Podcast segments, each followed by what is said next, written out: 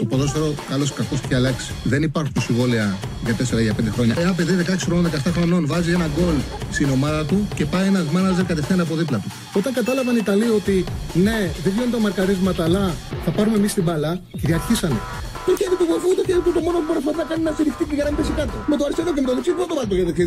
Το, το, το, χέρι του δεν θα συνεχίσει να κινείται. Το βάλει στο πισινό του. Α, μ' αγαπάτε, δηλαδή, Τσάρλι, μ' αγαπάτε. Εννοείται, εννοείται, εννοείται. Καλησπέρα, καλώς ήρθατε σε ένα ακόμα Charlie Ball. Θα είμαστε μαζί, αν επιθυμείτε και εσείς, τι επόμενες δύο ώρες.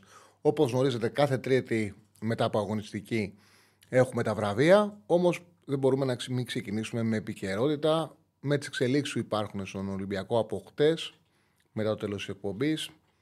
Ανακοινώθηκε ότι ε, στον Ολυμπιακό αλλάζουν ε, ε, πάλι τεχνικό διευθυντή, αθλητικό διευθυντή, όπως θέλετε πείτε το. Αποδείχτηκε ότι η παρουσία του Άλβες φαίνονταν κιόλας. Δεν ήταν μακροχρόνια. Ε, τη θέση του αναλαμβάνει ο Κοβάσεβιτς και ενεργοποιείται ακόμα περισσότερο, βγαίνει ακόμα περισσότερο πιο μπροστά ο Καρέμπε. Δηλαδή το συγκεκριμένο δίδυμο φαίνεται ότι από εδώ και μπρος θα κάνουν κουμάντο στον Ολυμπιακό. Περίεργο, όχι πρωτότυπο για τον Ολυμπιακό, λέω περίεργο, το είχα συζητήσει, το είχαμε ανοίξει θέμα την προηγούμενη εβδομάδα. Έλεγα ότι μου κάνει εντύπωση το ότι ο Ολυμπιακός παίρνει 9 ποδοσφαιριστές ε, από τους οποίους η πλειοψηφία τους είναι, από την, ε, είναι Πορτογάλοι. Έχω μισό λεπτό. Πρέπει να είναι 5 οι Πορτογάλοι. Είναι 6 από αυτούς που έχουν συνεργαστεί με τον Καρβαλιάλ και 8 από τις αγορές που γνωρίζουν ο Άλβες και ο Καρβαλιάλ. Και λέω ότι είναι. Και λέγα ότι είναι περίεργο από την άποψη ότι δεν νόμιζω, δεν νόμιζα, δεν πίστευε κανεί, δεν πίστευα πως υπάρχει άνθρωπος να θεωρεί ότι είναι τόσο ισχυροί αυτοί οι δύο άντρες που κάνουν κουμάντο και τους επιτρέπει η διοίκηση να φέρνει παίκτες στη αρεσκίας τους ε, ώστε να στελεχώσουν με αποκλειστικά δικές τους ε, επιλογές στον Ολυμπιακό. Δηλαδή μου έκανε εντύπωση που βλέπα μια στόχευση σε ποδοσφαιριστές που έχουν δουλέψει με τον Καρβαλιάλ ενώ δεν ήταν, τόσο, δεν ήταν εικόνα της ομάδας τόσο καλή, δεν φάνταζε τόσο ισχυρός ο Καρβαλιάλ, τόσο ισχυρός ο Άλβες, ώστε να δικαιολογείται ε, να φτιάξουν μια ομάδα δική τους. Δεν προέκυπτε και από το ρεπορτάζ. Τέλος πάντων, στον Ολυμπιακό η αλήθεια είναι ότι βρίσκονται εύκολα ενόχοι, ενόχοι γίνονται συνέχεια αλλαγές. Εγώ θεωρώ ότι το μεγάλο πρόβλημα του Ολυμπιακού είναι ότι δεν μπορεί να γίνει κατανοητό, δεν μπορούν να κατανοήσουν ότι ο ΠΑΟΚ, η ΑΕΚ αλλά και ο Παναθηναϊκός επειδή δεν έχουν δουλέψει με σοβαρότητα, με σταθερό κορμό, με ίδιο προπονητή για μεγάλο χρονικό διάστημα, άσχετα από ο Παναθηναϊκός κάποια στιγμή μετά από δυόμιση χρόνια αποφάσισε να αλλάξει προπονητή, αλλά να κάνει και μεταγραφές για να ενισχύσει τον καινούριο προπονητή, ουσίας μεταγραφές και έγκαιρα, είναι αυτή τη στιγμή πιο μπροστά από τον Ολυμπιακό και δεν είναι εύκολο για τον Ολυμπιακό. Δηλαδή, ο Ολυμπιακός δεν χρειάζεται ένα σοφό ποδοσφαιρικό. Δεν του, δεν του φτάνει για να είμαι σωστός, να ακριβεί με τις λέξεις. Ένα σοφό ποδοσφαιρικό μυαλό, έναν ε, μάγο της μπάλας και δύο-τρει πεκταράδε για να πάρει το πρωτάθλημα. Δεν φτάνει. Δεν είναι αυτή η εποχή. Δεν είναι η εποχή που έχω τους πεκταράδε. Κάτι δεν πάει καλά με τον προπονητή. Αλλάζω τον προπονητή. Βρίσκεται χημεία και παίρνω πρωταθλήματα. Τα παλιά χρόνια όταν έκανε ο Κόκαλ για παράδειγμα τις αλλαγές εκείνες, αλλά και επί Μαρινάκη υπήρχαν σε αποδητήρια παιχταράδε. Είναι άλλο πράγμα να έρχεται ο Λεμονής μέσα στη σεζόν, ο οποιοδήποτε προπονητής και να βρίσκει ε, παλιούς παίκτες οι οποίοι είναι ηγέτες και να μιλάει μαζί τους, να ρωτάει τι φταίει, να έχουν να του πούνε τώρα με τις αλλαγές που γίνονται. Ποιος να μιλήσει σε ποιον; Ποιος παίκτης ξέρει τι του γίνεται στον Ολυμπιακό; Είναι μια κατάσταση χαοτική. Οι δύο ποδοσφαιριστές οι οποίοι είναι πιο παλιοί και γνωρίζουν το τι γίνεται στην ομάδα και ίσως που θα μπορούσε ο νέος τεχνικός διευθυντής, ο προπονητής που κατά καιρούς αλλάζει με μεγάλη ευκολία να μιλήσει μαζί τους, έχουν συμβόλαιο μέχρι το καλοκαίρι. Είναι ο Φορτούνης και ο Μασούρας. Αυτοί είναι οι δύο ποδοσφαιριστές που θεωρητικά οποιοδήποτε νέος έρθει θα πρέπει να τους φωνάξει και να τους πει: Ελάτε στα αποδητήρια, τι γίνεται εδώ πέρα. Έχουν συμβόλαιο που λύγει το καλοκαίρι. Δεν ξέρω αν θα μείνουν ή αν θα φύγουν. οι δύο ποδοσφαιριστές, αλλά λέω την πραγματικότητα που υπάρχει στον, ε, στον σύλλογο. Ο Ολυμπιακός πρέπει να γυρίσει, κατά την άποψή μου, στο, στο Μάιο-Απρίλιο του 2018, όταν και τότε είχε χαθεί το πρωτάθλημα που το είχε πάρει η ΑΕΚ εκείνη τη χρονιά και είχε φωνάξει για ένα προπονητή, τον φώναξε έγκαιρα. Δεν, τον, ε, δεν του έδωσε την ομάδα για το τέλος της σεζόν, αλλά του είπε: Έλα να δεις τι σημαίνει. Να ξέρεις ποια μάθα να λάβει. Το ίδιο είχε κάνει και η ΑΕΚ με τον Αλμίδα, τώρα που το θυμάμαι. Είχε κλείσει συμφωνία μαζί του ενώ η σεζόν εξελισσόταν. Δεν τον έκανε προπονητή για να μην τον φθάρει, για να μην, τον, για να μην φθαρεί. Ένας προπονητής χωρίς να φταίει, αν πάρει μια κακή ομάδα σε όλη σεζόν και κάνει ήττες, το αποτέλεσμα μετράει. Υπάρχει φθορά. Υπάρχει φθορά. Το σωστό είναι να κλείσει ένα μεγάλο όνομα κάποια στιγμή, κατά την άποψή μου, εκεί στα play-off, να του πει: ε, έλα σε όλα τα παιχνίδια μαζί μας, δέστα, να ξέρεις τι ομάδα έχουμε, να κάνεις τι σου μαζί με τον Κοβάσεβιτς και τον Καρεμπέ, που είναι έμπειροι άνθρωποι και μπορούν να δέσουν, να συλλεχώσουν τον Ολυμπιακό και να φτιάξουν μια ομάδα και να κατακτήσει το επόμενο πρωτάθλημα, εγνώση τους ότι το πιο πιθανό είναι να μην το πάρουν. Τίποτα δεν είναι απαραίτητο. Τίποτα δεν είναι απόλυτο. Κανιά φορά, αν δουλέψει σωστά στο ποδόσφαιρο, ο χρόνος έχει τη δική του ταχύτητα. Είναι περίεργος ο χρόνος στο ποδόσφαιρο. Όμως, πραγματικά το πιστεύω ότι από τον Ολυμπιακό πρέπει να βγει το βάρος, πρέπει να βγει η ανάγκη της άμεσης επιτυχίας. Αυτό το οποίο πρέπει να συμβεί στον Ολυμπιακό είναι να δουλέψουν σε ένα μακροχρόνιο ποδοσφαιρικό σχέδιο να δουλέψουν σε ένα πλάνο το οποίο θα έχει τη λογική να ξανακάνουμε ομάδα. Να φτιάξουμε ομάδα, να φτιάξουμε ένα σύνολο το οποίο θα παίζει κάτι συγκεκριμένο. Χωρίς πολλές αλλαγές δεν γίνεται αυτό. Ο Ολυμπιακός από το καλοκαίρι του 22 μιλάμε για 1,5 χρόνο, έχει κάνει 44 μεταγραφές. 44 μεταγραφές. Να σου πω την αλήθεια, Είμαι ειλικρινής. Δεν έκατσα να μετρήσω, βαριόμουν. Βαριόμουν να ασχοληθώ. Το θεωρούσα τεράστιο νούμερο χαοτικό. Κάπου το είδα.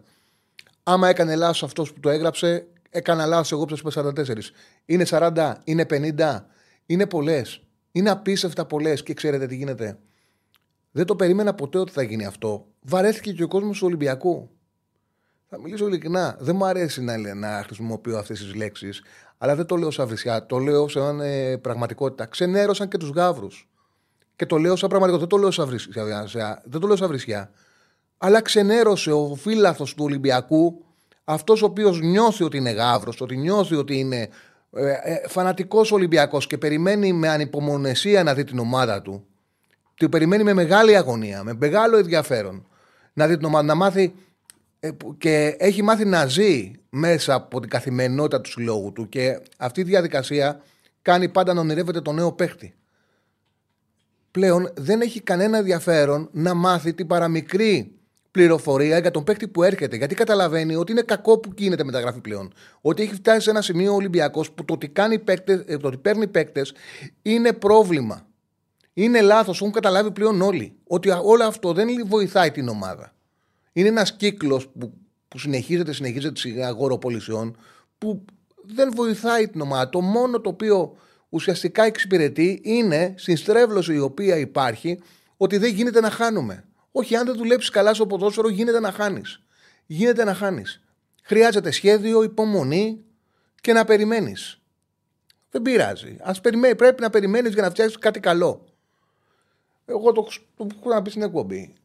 Αυτό είναι προσωπική μου εμπειρία, αλλά είναι πραγματικότητα και νομίζω ότι οι περισσότεροι συνάδελφοι οι οποίοι ε, ε έχουν, δηλαδή γράφουν για ποδοσφαιριστές, κάνουν ανάλυση, το έχουν ζήσει όπως το έχω ζήσει και εγώ. Δηλαδή θυμάμαι για παράδειγμα να είναι ξημερώματα, να είμαι έξω με την κοπέλα μου και να πίνουμε ένα ποτό και να παίρνω τηλέφωνο και να μου λένε ε, Πώς το λένε, Λίλα του Σασβούργο, Λίλα δεν ήταν. Από το, από το Σασβούργο, τον, τον ξέρεις, τον ξέρω. Πήγαινε γράψει κείμενο. Έρχεται ο τάδε του Ολυμπιακού. Τον ξέρεις; Τον, ε, τον ξέρω. Τον ξέρεις, δεν τον ξέρω. Πήγαινε ψάξε να γράψεις. Τελειώνει τα πάντα. Ήταν πάρα πολύ σημαντική είδηση για τα μέσα μαζικής ενημέρωσης που, που, εργα, που, που εργαζόμουν το να κάνει μεταγραφή Ολυμπιακός. Σαν μια πολύ μεγάλη μέρα. Μεγάλη ημέρα. Γιατί υπάρχει ο κόσμος του Ολυμπιακού, ο οποίος διψάει να μάθει, διψούσε να μάθει πληροφορία για τον νέο παίκτη. Έχει σταματήσει να υπάρχει. Έχει σταματήσει να είναι ενδιαφέρον το ότι πήρε ο Ολυμπιακό παίκτη. παίκτη. Παίρνει παίκτες και δεν ενδιαφέρεται κανένας. Και αυτό είναι πρόβλημα. Δηλαδή το ότι ξενέρωσε ο κόσμος. Ο Λαλά, ναι, συγγνώμη, ο Λαλά. Ότι ξενέρωσε ο κόσμος είναι πρόβλημα. Είναι πρόβλημα. Ε, θα δούμε τι θα γίνει με τον Ολυμπιακό. Είναι δεδομένο ότι από τη στιγμή που φύγει ο Άλβε τον ε, έφερε τον Καρβαλιάλ, ότι μετράει αντίστροφα. Εντάξει, καταλαβαίνουμε όλοι. Δεν χρειάζεται να κάνεις ρεπορτάζ. Βλέπουμε και την εικόνα της ομάδας, δεν έχει βελτιώσει τίποτα. Είδαμε και το πλάνο του Σιλιοφόρου, ήταν τελείως ανεπαρκής. Δεν έχει πείσει ότι μπορεί. Δεν, έπι, δεν έπιθε και σαν φωτοβιογραφικό ότι μπορούσε να χτίσει. Ο Ολυμπιακός ε, ήθελε χτίσιμο και πήρε έναν προπονητή που είχε αλλάξει 21 ομάδες και δεν έχει κάτσει πάνω από ένα μισό χρόνο σε ομάδα. Δηλαδή έχει κάτσει δύο χρόνια στην Selfie Wednesday. Να είμαι ειλικρινής. Αλλά φαινόταν και από το βιογραφικό του ότι okay, δεν είναι για πέταμα ο Καρβαλιάλ. Το είχα πει και όταν ήρθε, ότι έχει πάει σε πάρα πολλές ομάδες, αλλά δεν ήταν αυτό που ήθελε ο Ολυμπιακός. Ο Ολυμπιακός ήθελε χτίσιμο. Ήθελε ένα προπονητή, ο οποίος θα κάνει αυτό που έκανε με τον Μάρτιν. Σου έχει κάνει ο Ολυμπιακός αυτό. Δηλαδή, και αυτό το λόγο έγραψα και στο κείμενο μου, ότι πρέπει να θυμηθεί πώς έκανε τελευταία του μεγάλη ομάδα. τελευταία του μεγάλη ομάδα την έκανε όταν είπε στον ε, Μάρτιν στο τέλος του πρωταθλήματος του 18 που το παίρνει η ΑΕΚ. Έλα, δες στα τελευταία μας παιχνίδια, δες η ομάδα έχουμε. Έλα να φτιάξουμε μια ομάδα. Και την πρώτη χρονιά ο Ολυμπιακός δεν πήρε τίποτα. Μάλιστα στο κύπελο αποκλείστηκε από τη Λαμία. Και μιλάω ειλικρινά, δεν φανταζόμουν ποτέ ότι όσο ζω θα δω προπονητή του Ολυμπιακού να μην παίρνει τίτλο και να παραμένει. Το γεγονός όμως ότι συνέβη αυτό αλλά συνέβη επειδή ήρθε ένα προπονητικό επιτελείο το οποίο βλέπανε ότι δουλεύει σωστά στο Ρέντι. Το γεγονός συνέβη αυτό και το προπονητικό επιτελείο δούλευε και η δίκηση τον στήριξε χωρίς να πάρει τίτλο, έφερε τρία πρωταθλήματα συνέχεια. Έφερε ένα double, εκπληκτικές πορείες στην Ευρώπη, έναν Ολυμπιακό ανταγωνιστικό που κράτησε τόσο. Όλα έχουν αρχή και τέλος. Ασφαλώς η τελευταία σεζόν του Μάρτινς που πήρε πρωτάθλημα, η τέταρτη σεζόν, δεν ήταν καλή. Όμως υπήρχε αρχή, κορύφωση και πτώση. Ίσως να έπρεπε ο Μάρτινς τότε να φύγει σαν πρωταθλητής. Σε κάθε περίπτωση, με το που έφυγε αρχές Αυγούστου, έγιναν απίστευτες αλλαγές. Δηλαδή, τώρα μιλάμε το ένα πλάνο να αλλάζει το άλλο. Φεύγει ο Μάρτινς μετά, μετά τον αποκλεισμό αρχές Αυγούστου του 2022 με ένα αποκλεισμό από την Χάιφα. Μετά από δύο μέρες ανακοινώνεται ο Κορμπεράν. Κορμπεράν κάθεται μέχρι τέλη Σεπτέμβρη. Θεωρώ, άμα θυμάμαι καλά, 11 παιχνίδια. Ε, κρίθηκε ανεπαρκής. Νομίζω ότι σαν προπονητής έχει μέλλον και φαίνεται αυτό δεν ήταν έτοιμος να αναλάβει τη δύσκολη αποστολή του Ολυμπιακού. Εγώ αυτό καταλάβαινα τότε. Αποφασίζουν να δώσουν ομάδα στο Μίτσελ. Ο Μίτσελ κάπως συμμαζεύει, κάπως συλλουπώνει ξέρει από Ολυμπιακό, ξέρει να διαχειρίζεται τα αστέρια. Δεν φτιάχνει μια ομάδα έτοιμη να πάρει πρωτάθλημα γιατί δεν μπορούσε εκείνος ο Ολυμπιακός να πάρει πρωτάθλημα. Αυτή είναι η αλήθεια, αλλά δίνει τη μάχη του. Γελάρει με τον Άρη, γίνεται ό,τι γίνεται. Φεύγει ο Μίτσελ, έρχεται ο Ανιγκό, κάνει μια νίκη στην αρχή. Τώρα ε, κάνει μια νίκη στην αρχή και πιστεύουν στον Ολυμπιακό ότι ο Ανιγκό είναι ένας μάγος που ξέρει να γουουτσάρει. Μετά αρχίζουν τα έρχεται η λογική, ο Ολυμπιακός δεν μπορούσε να πάρει πρωτάθλημα, ήταν δεδομένο. Τελειώνει όμως η χρονιά. Εγώ μπορώ να πω με έναν ε, τρόπο καλύτερο από ό,τι θα έπρεπε με βάση την πρόχειρη δουλειά που γίνει όλη τη σεζόν. Παρ' όλα αυτά δεν παίρνει τίποτα. Λογικά. Και ξεκινάει το καλοκαίρι και λένε Κορδόν, φαίνει τον προπονητή, αλλάζουμε, καταλάβαμε τα λάθη της πέντε χρονιάς και χτίζουμε κάτι από την αρχή, κάτι οργανωμένο. Και αυτό περιμέναμε όλοι. Αυτό λέγει λογική. Έφερε το προπονητή του. Έγιναν λάθος επιλογές. Παίκτες που όταν άρχισαν να γίνουν μεταγραφές, εγώ το είπα ότι δεν είναι για Ολυμπιακό κοινή. Δεν μπορώ να δεχτώ ότι φέρνεις στον Ολυμπιακό σε ομάδα να κάνει πρωταθλητισμό αυτό το μπακ. Δεν είναι πλέον για υψηλό επίπεδο η μπόρα. Αλλά από εκεί και πέρα λάθη γίνονται. Προσπάθησε να δημιουργηθεί κάτι το οποίο ήθελε το χρόνο του και θα έπρεπε να συρριχτεί. Και αποδείχτηκε ότι δεν υπήρχε λόγος να γίνει αυτή η αλλαγή, γιατί δεν βελτιώθηκε κάτι. Με την απόφαση πάρα πολύ γρήγορα να βγάλουν την πρίτα από αυτή την προσπάθεια να δώσουν ομάδα στο Καρβαλιάλ και να αλλάξουν και τεχνικό διευθυντή. Και πάμε πολύ γρήγορα, φεύγει, έχει και πλάκα αυτό. το γράφουν ακόμα συνάδελφοι, το πιστεύουν κιόλα όταν το γράφουν, φαντάζομαι. Ο Ολυμπιακός έλεγε αν φεύγει από το Ισπανικό μοντέλο, πηγαίνει στο Πορτογαλικό. Δηλαδή, άμα πάρει ένα Γερμανό προπονητή και ένα Γερμανό τεχνικό διευθυντή, θα είναι γερμανικό το μοντέλο. Αν πάρει ένα Γάλλο και ένα Γάλλο, έτσι δουλεύουν οι ομάδες ε, στο εξωτερικό. Αυτό είναι το μοντέλο. Από πού είναι, από, από πού είναι ο προπονητής και από πού είναι ο τεχνικός διευθυντής. Πήγε στο πορτογαλικό μοντέλο με Καρβαλιάλ και. Με Καρβαλιάλ και Αλβέ. Αυτό κάνανε όλες τις μεταγραφές του Εντάξει, δεν ήταν και. Παιδί μου, όταν βλέπεις ότι δεν τραβά, δεν πηγαίνει η δουλειά, δεν τους αφήσουν να πάρουν και 9 παίχτε. Λες, εντάξει, κάντε δύο-τρεις μεταγραφές, αφού έτοιμοι να φύγετε. Είσαι, δεν, ε, δεν είμαστε ικανοποιημένοι από τη δουλειά σας. Πήραν και 9 παίχτε. Τέλος πάντων, είναι αρκετή ιδανική. Ε, και φτάσαμε εδώ. Και τι έγινε τώρα. Έφυγε ο Άλβες. Επιστροφή μεγάλων προσωπικότητων. Για μένα είναι σημαντικό για τον Ολυμπιακό να έχει μεγάλες προσωπικότητες που ξέρουν την ομάδα.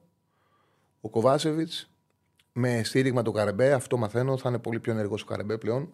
Θα είναι μπροστά και περιμένουν δεν καταλαβαίνουμε, δεν υπάρχει λόγος να πάνε εξάλλου προπονητή άμεσα. Περιμένουν να δουν τι θα γίνει με τον Καρβαλιάλ, τι θα κάνει αυτή τη βδομάδα που έχει τα ντέρμπι και το ντέρμπι με τον Πάο και τα δύο μάτια με τη Φερένε Βάρο. Και από εκεί πέρα να δουν πώς θα πορευτούν. Εγώ το ξαναλέω. Αν εντάξει, δεν πέφτει λόγος, δεν είμαι στη θέση τους, δεν κάνω αυτή τη δουλειά, αλλά θεωρώ ότι ο Ολυμπιακός δεν έχει κανένα λόγο τώρα να πάλι μπλέξει με προπονητές. Το σωστό θα ήταν να βρουν τον προπονητή της επόμενης σεζόν. Έτσι αλλιώς η σεζόν αυτή χαμένη είναι. Εκτός άμα γίνει κανένα θαύμα με τη Φερνέ Βάρο, θαύμα.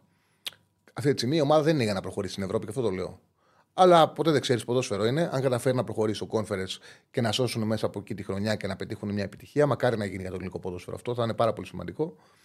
Ε, η λογική πάντως λέει ότι το σωστό για τον Ολυμπιακό είναι να βρει το προπονητή έγκαιρα και να τον πιστέψουν και να έχουν πάρει και εγγυήσεις ότι δουλεύει πάρα πολύ καλά στο προπονητικό επιτελείο και να κάνουν αυτό που κάνανε το 18 να του πούνε από τώρα συμφωνούμε μαζί σου, δεν θα κάτσεις στον πάγκο, δεν χρειάζεται να φθαρείς.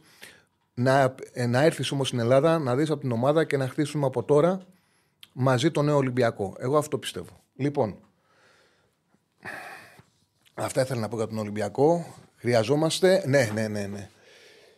Ε, μη, παιδιά, χρειαζόμαστε μόνο 800 follow στο TikTok για να φτάσουμε σε 100.000. Οπότε, όσοι ακούτε την εκπομπή, βλέπετε την εκπομπή και δεν έχετε κάνει follow, μπείτε, κάντε follow στο TikTok.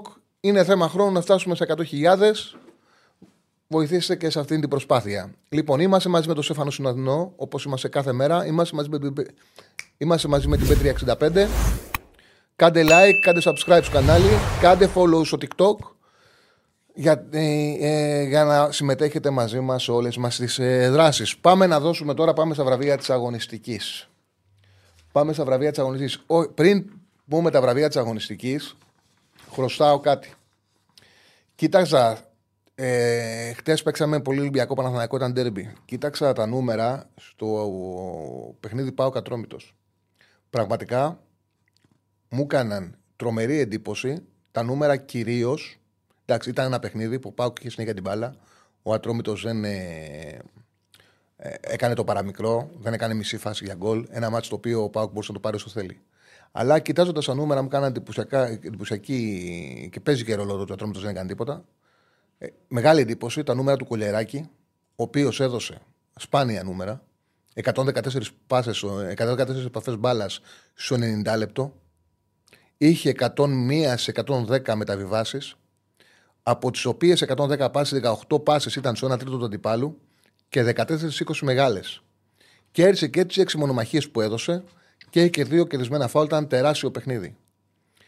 Είχε κάνει επίσης ακόμα ένα πολύ καλό παιχνίδι ο Μεϊτέ που σε παιχνίδια που δεν απειλεί ο αντίπαλος, που έχει την μπάλα, έχει χώρους, έχει χρόνο, που είναι πολλά τέτοια στην Ελλάδα, είναι καθηγητής. Είχε 68-78 πάσες, 97 επαφέ με την μπάλα. Οι τρεις ήταν μεγάλες. Είχε 6-6 τρίπλες. Είναι οι τρίπλες που βλέπεις τον αντίπαλο και κάνει έτσι και τον περνάει με πολύ μεγάλη άνεση. 17 πάσει ένα τρίτο του αντιπάλου, 11 σε 7 κερδισμένε μονομαχίες, 8 στους 10, 12 ήταν στο έδαφος. Και είχε βέβαια και ο το Τάισον σταθερή αξία. Έδωσε 5 κυπάσε στο συγκεκριμένο παιχνίδι και είχε και αυτός πάρα πολύ καλά νούμερα. Τα έφτιαξα για να στα δείξω γιατί τα είδα κοιτάζοντας για την αγωνιστική και πραγματικά μου κάνανε μεγάλη εντύπωση και λέω ότι εντάξει, ασχοληθήκαμε με τον τέρμπι, αφήσαμε τα άλλα. Και επειδή παίζουν και άλλες ομάδες ποδόσφαιρο, έπρεπε να ήθελα να το. ήθελα να τα δείξω. Και ο Πάοκ είναι και πρώτος έτσι. Λοιπόν, πάμε. Πάμε να δείξουμε την 11η της αγωνιστικής. Ξεκινάμε με τον Ρουνατοφύλακα. Πάμε να δούμε 11η αγωνιστικής. Πάμε την κάρτα.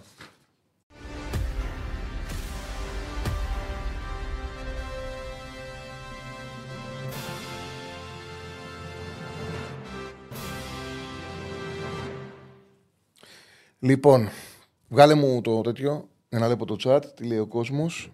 Πριν μια γουλιά καφέ και να ξεκινήσω.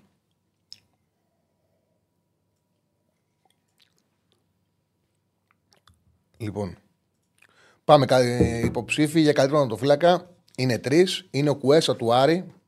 Στο 1-1 του Πανσερακού έπιασε αρκετά.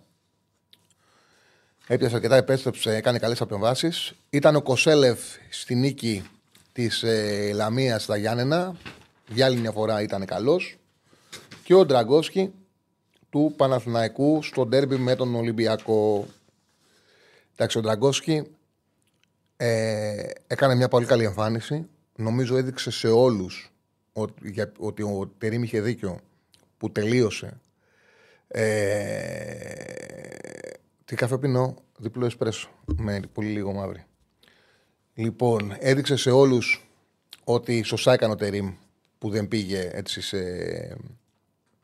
να βάζει μία τον Λοντίγκιν, μία τον ε, γιατί έπρεπε να τον ε, κάνει να νιώσει καλά, να αποκτήσει αυτό το επίθεση. Αυτό έγινε. Ο Ντραγκόφσκι ήταν με διαφορά ο καλύτερος φυλακάς της αγωνιστικής, κράτησε και το 0 και όποτε χρειάστηκε έκανε καλές αποκρούσεις. Είχε και μια σπουδαία ε, επέμβαση με κάτι το οποίο είχε δείξει ότι το κάνει πολύ καλά.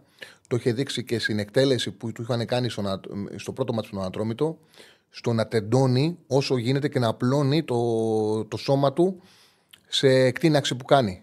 Δηλαδή το να, ο τρόπος που τεντώνει το σώμα του να μεγαλώνει τον όγκο του όταν πάει σε εκτείναξη. Ντραγκόφσκι είναι ο καλύτερος ναυτοφυλάκα της αγωνιστικής. Λοιπόν, πάμε το καλύτερο δεξί μπακ της αγωνιστικής. Λοιπόν, πάμε να δούμε το καλύτερο δεξί μπακ της αγωνιστικής. Οι υποψήφοι είναι, είναι ο Τουμπάτζο του Άρη, ο Σίμων της Λαμίας, στο 1-4 της Λαμίας που είχε πάρα πολλούς παίκτες που διακρίθηκαν, πολλούς παίκτες που κάνανε πραγματικά έτσι καλό παιχνίδι. Ο Σίμων ήταν ένας από, αυτός, από αυτούς με γεμάτο παιχνίδι. Και ο κότσιρας του Παναθηναϊκού. Ο κότσιρας του Παναθηναϊκού, ο κότσιρας ήταν. βγάζει προσωπικότητα. Είναι τυχερός που ανέλαβε ο Τερήμ και του έδωσε και ένα δεύτερο ρόλο, γιατί είναι χρονιά καριέρας. Επειδή κάνει συμβόλαιο σε αυτήν την ηλικία ο Κότσιρας, δηλώνει συμβόλαιο του καλοκαίρι. Είναι θέμα χρόνου. Από ό,τι γνωρίζω, τις επόμενες 15 μέρες απογράψει νέο διαιτέ συμβόλαιο στο Παναθηναϊκό Κότσιρας. Ε, ήταν πολύ καλός στο ντέρμπι. Ο Παναθηναϊκός κέρδισε γιατί είχε καλό νοματοφύλακα, καλό τον Κότσιρα, καλό αμυντικό δίδυμο, τον Πέρες και τον Μπεκασέτα. Αυτοί ήταν οι παίκτες οι οποίοι του δώσαν τη δυνατότητα να καλύψει άλλες αδυναμίες με κυριότερη για μένα στην αριστερή πλευρά. Λοιπόν, ο Κότσιρας ήταν ο καλύτερος δεξί μπακ της αγωνιστικής. Πάμε στη θέση του αριστερού μπακ υποψήφοι είναι. Ε, με μια απόξη ο Τσάρλ δεν έκανε το φλακάρα. Το φλακάρα δεν το έκανε ο Τσάρλ γιατί ο, ο συγκεκριμένος έχει πάρα πολύ καλό βιογραφικό. Γενικά ε, είναι καλός το φλάκα ο Τραγκόσκι. Αριστερό μπακ, ο Μίγα του Βόλου, ο Αμαράλ της Λαμίας και ο Μπάμπα του Πάουκ. Ο Μίγα του Βόλου έκανε ένα πολύ καλό παιχνίδι στο, ε, είχε, απείλησε τρεις φορές. Το γκολ είναι δικό του, σούταρε, έχασε την πάνω ο φλέκας του Πανατολικού και ο Γκαρσίας σε κοινό τέρμα έκανε, την, έκανε τον γκολ. Ήταν πάρα πολύ καλός. Ο Αμαράλ έβαλε την κολάρα από τα αριστερά που, που μπήκε μέχρι μέσα, έκανε δύο τρίπλες, σούταρε με το ανάποδο πόδι, την έσυλε, ε, την κάρφωσε ε, πάνω από τον Αθανασίου. Έβαλε ένα σπουδαίο τέρμα και ήταν γενικά πάρα πολύ καλός. Και ο μπάμπα του Πάουκ που δεν έκανε από τα σπουδαία του παιχνίδια, αλλά πάντα τα στατιστικά του είναι γεμάτα. Ο Αμαράλ ναι, ο Αμαράλ ήταν εκπληκτικός. Ήταν εκπληκτικός ο Αμαράλ. Δεν γίνεται να μην είναι ε, ο Αμαράλ ο καλύτερος παίκτης, ο καλύτερος αριστερός μπακ της αγωνιστικής. Να δω και να σα πω και τα, και τα συνολικά του νούμερα. Είχε ο Αμαράλ ένα γκολ μία στή. 23-33 μεταβιβάσεις. Ε, 55 επαφές με την μπάλα. Ε, μία στις δύο τρίπλες. Δύο στις τέσσερις μεγάλες μεταβιβάσεις. Είχε πέντε ανακτήσεις κατοχής. Πέντε κερδισμένες μονομαχίες στις 10 που έδωσε. Έδωσε ένα σπουδαίο παιχνίδι. Μιλάμε για αριστερό μπακ, όπου έκανε γκολ, έκανε assist. Δεν γίνεται να μην είναι ο καλύτερος αριστερός μπακ της αγωνιστικής. Πάμε στο κέντρο της άμυνας, όπου οι τέσσερις υποψήφοι είναι. Ο Κουλιεράκης του Πάοκ, σας διάβασα τα νούμερά του, ήταν τρομακτικά. Ο Αράο του Παναθηναϊκού, που δεν έχασε μονομαχία, είχε 8 στις 8 μονομαχίες. Όποια μονομαχία 6-6 στον αέρα, τις κέρδισε όλες. Ήταν ακόμα ένα εκπληκτικό παιχνίδι. Ο Γετβάη που ήταν, είχε πολύ γεμάτο παιχνίδι. Και ο Κάλενς που όποιος είχε το παιχνίδι σε ένα ε, γενικό χάλι. Λέει: Θεωρώ πως αν δεν έκανε το λάθος στον κόλ του Ασέρα, ο Ραντόνια θα μπορούσε να είναι υποψήφιος για το καλύτερο δεξιμπάκ. Εσύ τι λες, Όχι, φίλε, δεν μου άρεσε. Νομίζω ότι δεν κάλυπτε τους χώρους. Άφηνε πολλές, ε, πολλά κενά. Είναι πολλές, και στο μάτς με τον Ασέρα και στο μάτς με τον Όφη υπήρχαν ε, τακτικά τον βρήκα σε αρκετές περιπτώσεις λάθος.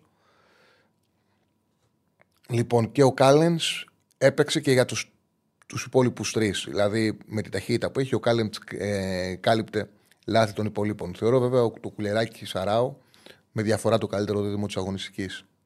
Με διαφορά. Λοιπόν, για ένα φίλο που λέει ότι θέλουμε παραπάνω από τις μικρές ομάδες, βάζω και λέω στοιχεία για τους παίκτες από τις μικρές ομάδες. Ε, Ασφάλω, παιδιά, πάντως, πάντα στην αξιολόγηση παίζει ρόλο και σημασία των παιχνιδιών.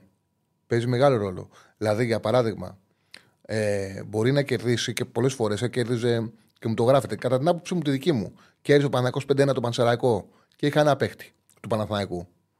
Ε, κέρδιζε η ΑΕΚ 4-0 ε, μια ομάδα χαμηλού επίπεδου και είχα δύο παίκτες της ΑΕΚ. Παίζει ρόλο πάντα και το μέγεθος του αγώνα. Δεν μπορεί να έχει ντέρμπι και να μην έχει ομάδα που το κέρδισε αρκετούς παίκτες στην 11. Γιατί αυτό είναι το μεγάλο παιχνίδι της αγωνιστικής. Για τον Φορτούνι μου θέλει να ασχοληθεί ο Παναναναϊκό. Θα σα πω κάτι.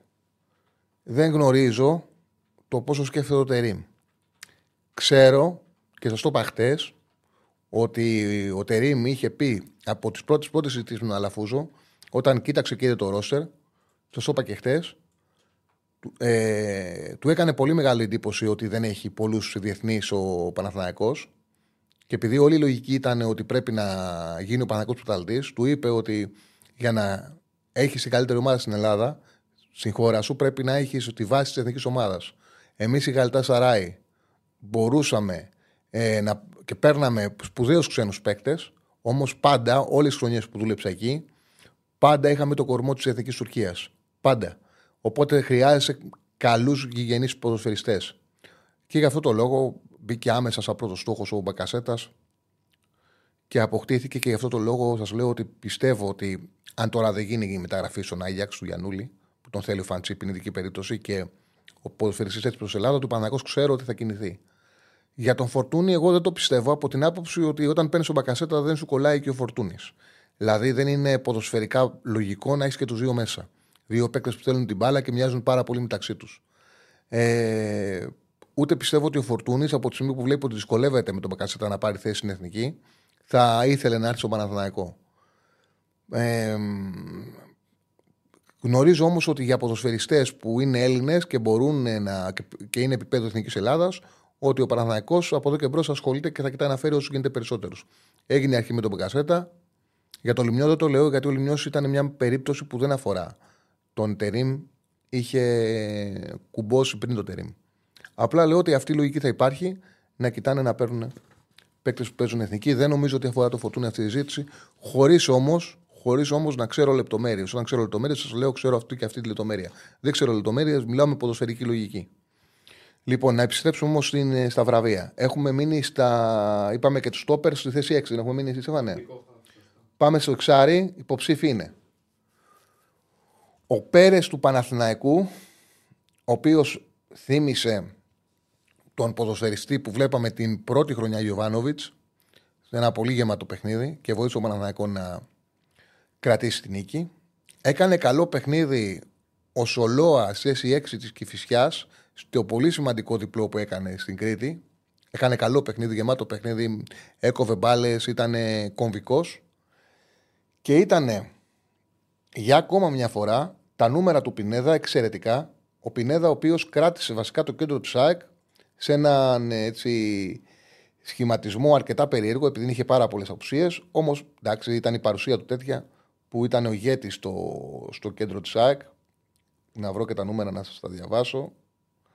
Γιατί και εδώ πραγματικά ήταν ιδιαίτερα τα νούμερα του Πινέδα. Ήταν ακόμα ένα πάρα πολύ καλό παιχνίδι του. Σε 79 λεπτά είχε 53-59 μεταβιβάσεις, είχε 3 ε, key passes, 71 επαφές με την μπάλα, 2 στις 3 τρίπλες, 4 στις 8 μεγάλες μεταβιβάσεις, 5 ανακτήσεις κατοχές, 6 κερδισμένες μονομαχίες σε 9 που έδωσε. Ακόμα ένα γεμάτο παιχνίδι από τον Πινέδα στη θέση 6. Νομίζω η κλάση του, η ποιότητά του είναι ξεχωριστή. Ο Πινέδα είναι το καλύτερο εξάρι της αγωνιστικής. Έπαιξε σαν εξάρι ο Πινέδα στο συγκεκριμένο παιχνίδι. Που δεν το συνηθίζει, αλλά έπαιξε έτσι για να μπορέσει να βγει η τακτική. Πάμε στις 8. Ο Λιάβας του Πανετολικού. Ο Λιάβας του Πανετολικού ε, έχει μπει υποψήφιος σαν ε, αριστερό μπακ, σαν δεξί μπακ, σαν εσωτερικό, σαν στόπερ στην τριάδα. Σήμερα μπαίνει στη θέση 8. Ε, φαίνεται ότι ο Πετράκης τον χρησιμοποιεί σαν ε, πολυεργαλείο. Στο 3-5-2 έπαιξε δεξί εσωτερικός χαφ. Είχε πολύ γεμάτο παιχνίδι και στον Βόλο. Μου είχε κάνει εντύπωση το παιδί αυτό. Έμαθα ότι είχε πάθει στο ξεκίνημα της καριέρας του σε πάρα πολύ σημαντικό έτσι, σε πάρα πολύ σημαντική χρονική στιγμή ότι είχε πάθει ε, δύο χιαστούς φαίνεται όμως ότι έχει επιστρέψει κάνει εκπληκτική χρονιά σε όλες τις θέσεις. Το ξαναλέω ένα παιδί που έπαιζε back έχει παίξει και δεξι back και αριστερό back δύο χιαστούς ναι ναι αυτό έχω μάθει. Ε, και φαίνεται ότι δεν έχει επηρεαστεί καθόλου. Κάνει μια τρομερή χρονιά πολυθεσίτης σε πάρα πολλές θέσεις. Μου έχει κάνει πάρα πολύ καλή εντύπωση το παιδί αυτό. Πάρα πολύ καλή εντύπωση. Ε, και το ξαναλέω συνέχεια τον βλέπω και σε διαφορετικό, σε διαφορετικό ρόλο. Να διαβάσω και τα ποσοστά του Λιάβα, ο οποίος έδωσε τα στατιστικά του Λιάβα που έδωσε assist. Ο Λιάβας είχε μία assist, τρεις εκτελέσεις, 31 40 πάσες, ε, δύο, ε, ε, δύο, δύο από τις τρεις βρήκαν, βρήκαν τέρμα. Είχε 63 επαφές με την μπάλα. Τρεις στις τρεις επιτυχημένες τρίπλες. 7 πάσες στην περιοχή του αντιπάλου. 3 στις 5 σέντρες. 7 στις 8 μεγάλες μεταβιβάσεις. Ένα πραγματικά για με 4 κοψίματα σε χαμηλά μέτρα. Είχε 8 στις 15 μονομαχίες ένα πραγματικά και κέρδισε και τρία φάουλ για την ομάδα του. Έδωσε, κέρδισε τρία φάουλ για την ομάδα του. Ένα πραγματικά γεμάτο παιχνίδι του Λιάβα. Ε, ο Μεϊτέ του Πάουκ, τα νούμερά του σας τα διάβασα νωρίτερα, ήταν απίθανα γεμάτα και ο Μάνταλος Ισάεκ που και αυτός στάθηκε στη θέση 8, έκανε καλό μάτι και ο Μάνταλος σε ένα εύκολο παιχνίδι που έκανε βέβαια τη μεγάλη διαφορά πινέδα. Νομίζω ότι εκπληκτικός ο Λιάβας έβαλε 8 τον Μεϊτέ, γιατί ο Μεϊτέ παίζει και 6 και 8 Δηλαδή ουσιαστικά παίζει χωρίς εξάρι ο Πάοκ, έχει ως Ντόεφ και Μεϊτέ και να αλλάσσονται. Και για να βγει ωραίο το δίδυμο, έβαλα 8 το Μεϊτέ. Αδείξα το Λιάβα γιατί έγραψα βγαίνει ο Λιάβας, αλλά δεν ήθελα να βάλω κάποιον ο οποίος δεν έκανε και κάτι. Δεν, δεν βρήκα λοχτάρι να έχει κάνει κάτι σημαντικό. Ε, ούτε ο Ντόεφ, ο Τσέριν που στάθηκε, τα νούμερα του δεν ήταν γεμάτα. Ήταν περισσότερο σε καλύψεις. Ε, ναι, συμφωνώ ότι ο Μάνταλο, αν σκόρει άλλε ευκαιρίες, οι, οι συμπαίκτες του θα είχε πολύ ασύ στο συγκεκριμένο παιχνίδι, όμως ήταν και ένα μάτι ελαφρύ. Δηλαδή ο Ασέρα Σίμπολ έβαζε τα γκολ μόνος του. Ε, ενώ ο Πάουκ πήγε μέχρι το 90. Ο Μεϊτέ είχε, το ξαναλέω, 6-6 τρίπλες, 17 πάσει στον αντίθετο του αντιπάλου, 68 στους 78 μεταβιβάσεις, 97 επαφές με την μπάλα. Μην το κουράζω. Ο Μεϊτέ ήταν το καλύτερο χτάρι της αγωνιστικής. Και έγινε και ωραίο δίδυμο. Πάμε τώρα Πάμε τώρα στη θέση 10, έτσι. Πάμε στη θέση του επιτελικού χαφ να δούμε τους υποψήφιους. Κάτσε γιατί. Πού είναι τα χαρτιά μου. Να το. Να το. Λοιπόν, ο ένας είναι ο Ουάρντα. Ο Ουάρντα είναι του Πανσεραϊκού που γλυκαίνει το παιχνίδι του Πανσεραϊκού και νούμερα να μην έχει παιδιά ο Ουάρντα. Ε, ο ο Ατρόμητος ναι, μηνόταν 63 του γηπέδου 90 λεπτά και βάλαν τον κόλ 89-93. Τι πλάκα σου κάνω. Αυτό το έχω πει 500 φορές. Ήταν ένα παιχνίδι όμως που ο Πάοκ πραγματικά τους κράταγε χαμηλά. Αν έπαιζε συνέχεια χαμηλά ο Ατρόμητος και έπρεπε να γίνει κάτι εξωτερικό για να κερδίσουν. Αυτή είναι η αλήθεια. Λοιπόν, ο Βάρντα του Πανσεραϊκού που άμα δεις το Πανσεραϊκό πραγματικά σου ομορφαίνει, το, σου γλυκαίνει το παιχνίδι, ρε παιδί μου. Είναι στο κάνει το μάτσα το βλέπεις πιο εύκολα. Πολύ ποιοτικές επιλογές. Ο Κρισιούμα της Κυφυσιάς είχε εκπληκτική ενέργεια από τον γκολ. Και στο δεύτερο ήταν η δική του οικυπά που γύρισε την μπάλα μετά ο Μενέντες, γύρισε την μπάλα στον Ζέκοβιτς και έκανε τον γκολ. Και ο Μπακασέτας, που παιδιά, να σας πω κάτι, ο, ο Παναθηναϊκός κέρδισε τον τέρμπι και ο ηγέτης ξεκάθαρα ήταν ο Μπακασέτα. Ο Παναθηναϊκός δεν κέρδιζε αν δεν υπήρχε ο Μπακασέτας. Τη διαφορά την έκανε ο Μπακασέτας. Που έκανε την πάσα που ξεκλείδωσε την άμυνα του Ολυμπιακού πρώτο γκολ και έδωσε την assist στο δεύτερο γκολ. Είχε μια ηγετική έτσι, εμφάνιση και καλά, άλλος δεν υπάρχει Μπακασέτας εντάξει, ό,τι να είναι. Και έκρινε το παιχνίδι ο Μπακασέτας ξεκάθαρα. Λοιπόν, πάμε Μπακασέτα στο καλύτερος τελικό σκάφου αγωνιστικής. Πάμε σε έσου δεξίου εξτρέμ. Όργια ο Τσιλούλης. Όργια. Έβαλε δύο τέρματα. Πάρα πολύ καλό παιχνίδι κατά το Τσιλούλη. Σε μια μεγάλη έτσι, εμφάνιση με τεράστια νίκη της Λαμίας. Ήταν εκπληκτικός. Πολύ καλό παιχνίδι ο Ελίασον. Πολύ καλό παιχνίδι τον Ελίασον. Με πολλά τρεξίματα έδειξε ότι έρχεται σε καλή κατάσταση. Πολύ πίεση στον το φύλακα. Ένταση έβαζε, έκανε την άκρη να μοιάζει πάρα πολύ γρήγορη. Να είναι ξανά πάρα πολύ γρήγορη. Και ο Παλάσιος, ο οποίος έδωσε την ασίστ, κέρδισε μάχες, έχασε μάχες, ήταν σημαντικό.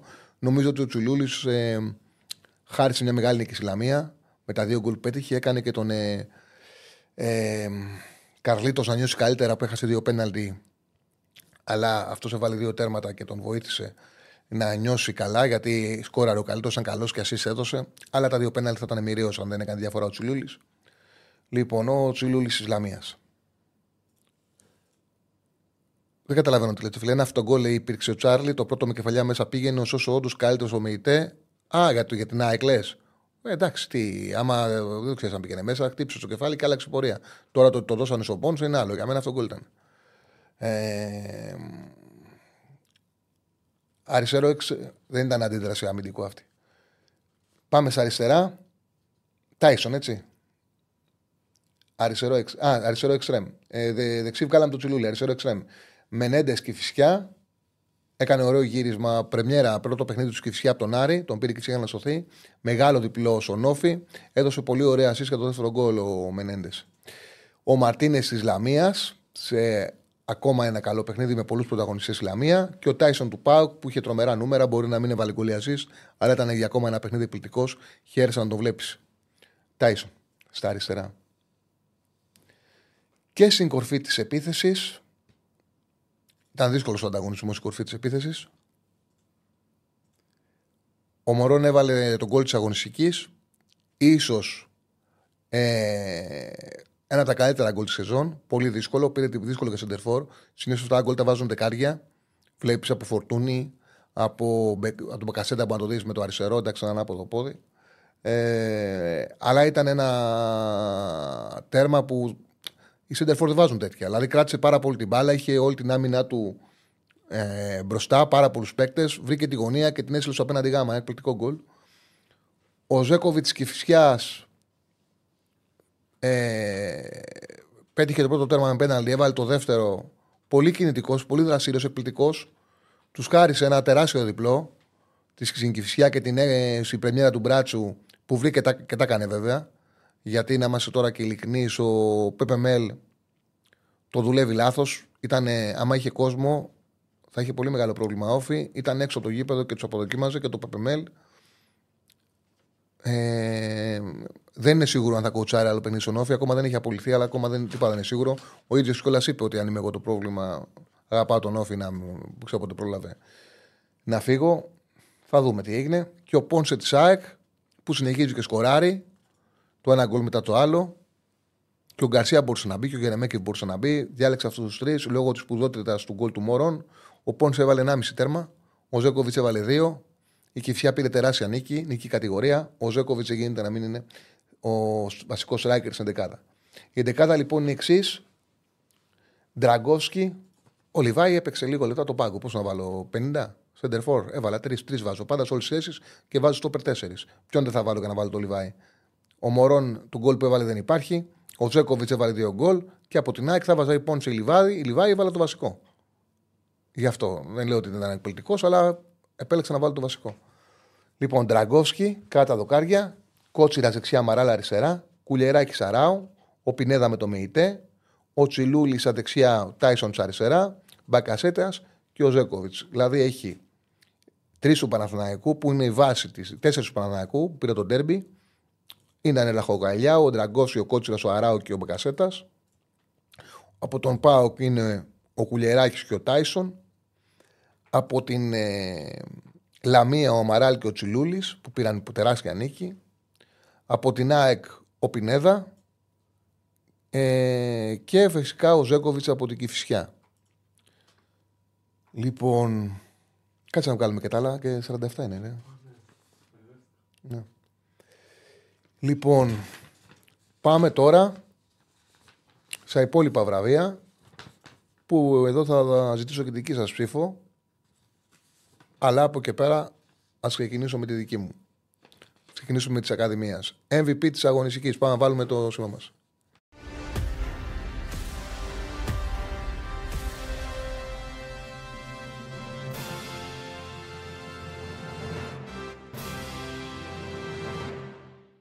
Φίλε Αυγουλή Αυγουλίδη που γράφεις μπορείς να πιστεύεις ό,τι θες. Να ξέρεις όμως επειδή ψάχνω τα... και τα νούμερα πέρα από την εικόνα γιατί πολλές φορές ρε παιδί μου η εικόνα είναι κάτι το οποίο ο καθένας έχει την. Ε, εγώ πιστεύω περισσότερο στην εικόνα. Η αξιολόγηση γίνεται με την εικόνα. Δηλαδή, εγώ δεν, για κάποιον που δεν έχω εικόνα, δεν θα κάνω με ασφάλεια την αξιολόγησή μου. Δεν θα σου πω ότι αυτός είναι αυτό, γιατί έχει αυτά τα νούμερα. Όμως, από τη στιγμή που η εικόνα δεν σε πείθει, θα σου πω κάτι. Είναι πάρα πολύ δύσκολο να έρθεις σε μια ομάδα ποδοσφαιριστής που με εκεί πας ή με εκτελέσεις δημιουργεί πάνω από πέντε απειλές στον αντίπαλο. Τα νούμερα σε πάσες ε, τελικές που ανοίγουν την άμυνα και σε εκτελέσεις του Μπακασέτα ε, που έφτιαξε η Τουρκία πραγματικά είναι απίστευτα. Ήταν πάρα πολλοί ποδοσφαιριστές και το καλοκαίρι το προηγούμενο και τον Ιανουάριο. Από τότε που κάνουν εκπομπή και φτιάχνουν τα νούμερα. Το κάνω χρόνια βέβαια και για τα site, αλλά θέλω να σου πω τώρα. Κανένας δεν είχε το μέγεθος των νούμερων στη τελική απειλή που είχε ο Μπακασέτα. Σε εκτέλεση και σε δημιουργία. Σε αυτό το συνδυασμό. Έχει πάντα, είναι πάνω από πέντε στην ομάδα του. Είτε εκεί πας, είτε εκτέλεση. Είναι πολύ σημαντικό αυτό και ήδη, εσύ, άμα κάποιο, υπάρχει κόσμος που έχει μια άποψη, ρε παιδί μου, και ό,τι και να δει δεν την αλλάζει. Και ψάχνει να βρει και την αφορμή να την επιβεβαιώσει. Δηλαδή, ο Παναγιώ δεν κέρδισε τον Πάουκ, βγαίνανε βαγλαμάδε και λέγανε για τον ε, Μπεκασέτα. Ε, και σε site και σε που λένε κάτι χαβαλέδες. Παρότι ο Μπακασέτα σε ένα μάτσο που ο δεν υπήρχε, πήγε να του δώσει το παιχνίδι μόνο, βαθμό μόνος του. Κέρδισε το πέναλτι, έβαλε το πέναλτι, έδωσε μια πάσα στον Μλαντένοβι, σου λέει βάλει τον γκολ. Άμα ήταν καλός εκτελεστής ή αν εκτελούσε καλά, συγγνώμη, στην συγκεκριμένη περίπτωση θα το είχε βάλει. Του δώσε μισό γκολ. Ο Παναγικό δεν κέρδισε, είναι σπουδαίος. Στο δεύτερο ντέρμπι, αν δεν υπήρχε Μπακασέτα, πείτε μου πώς θα κέρδισε ο Παναγικό. Ποιος άλλος θα μπορούσε να, να κάνει αυτές τις δύο ενέργειες που έκανε ο Μπακασέτα, να ανοίξει ένα μήνα του Ολυμπιακού. Ποιος άλλος, ο, ο Μπερνάρ, Ποιος από αυτούς πήγε Παναναϊκό. Αν δεν είχε γίνει αυτή η μεταγραφή, μην το κουράζουμε. Για μένα, τρεις MVP της αγωνιστικής είναι ο Τσιλούλης της Λαμίας, ο Ζέκοβιτς της Κυφσιάς και ο Μπακασέτας. Έβαλα, θα μπορούσα να βάλω με τα νούμερα το κουλεράκι, ήταν επιλεκτικά. Θα μπορούσα να βάλω τον Τάισον. Θα μπορούσα να βάλω τον Πινέδα. Δεν τους βάζω για τον εξής λόγο. Έβαλα, ρε παιδί μου, παίχτε όπου οι ομάδες τους πέτυχαν τεράστια νίκη. Δηλαδή ο Τσιλούλης πήρε μια νίκη Λαμία που πλέον είναι με τα μπούνια στην Εξάδα. Είναι νίκη Εξάδας. Παίζει τον, είναι για τον απόλυτο στόχο. Ο Ζέκοβιτς έδωσε δύο γκολ στην ομάδα του και πλέον η Κυφυσιά έχει ελπίδες παραμονής. Ήταν πεσμένη, άλλαξε προπονητή, ήρθε ο Μπράτσος, έπαιξε αμυντικά Έλληνας, πονηρός, έπαιξε πίσω να χτυπήσει το χώρο, πήρε το διπλό, έχει ελπίδες στη Κυφσιά. Ο Μπακασέτας δώσε νίκη σε ντέρμπι. Εγώ έτσι το, βλέ, ε, το βλέπω. Σα είπα ότι ήταν η αγωνιστική περίεργη. Και έκανα την επιλογή μου. Γι' αυτό είπα ότι δεν έβαλε το κουλεράκι. Μην μου λες πώς να βάλεις το κουλεράκι το MVP. Τα νούμερα του είναι απίθανα. Τα νούμερα του είναι απίθανα. Αλλά επειδή δεν είχε πίεση πραγματική για να το κρίνουμε στα στόπερ και είχε ένα εύκολο παιχνίδι. Ούτε το ΜΕΙΤ έβαλα γιατί είχαν εύκολο παιχνίδι, ρε παιδί μου. Άσχετα που το πήραν στο τέλος, δεν τους απειλήσε ο Ατρόμητος. Ξεκάθαρα, εγώ βάζω τον ε, παίκτη που κρίνω τον τέρμπι και είναι ο Μπακασέτας. MVP της αγωνιστικής είναι ο Μπακασέτας. Θα κάνουμε μετά να ψηφίσετε κι εσείς, αν θέλετε κάποιον άλλο. Θα συνεδριάσουμε με τον Στέφανο να δούμε τη λίστα των υποψηφίων. Καλύτερος προπονητής της αγωνιστικής. Σήμα.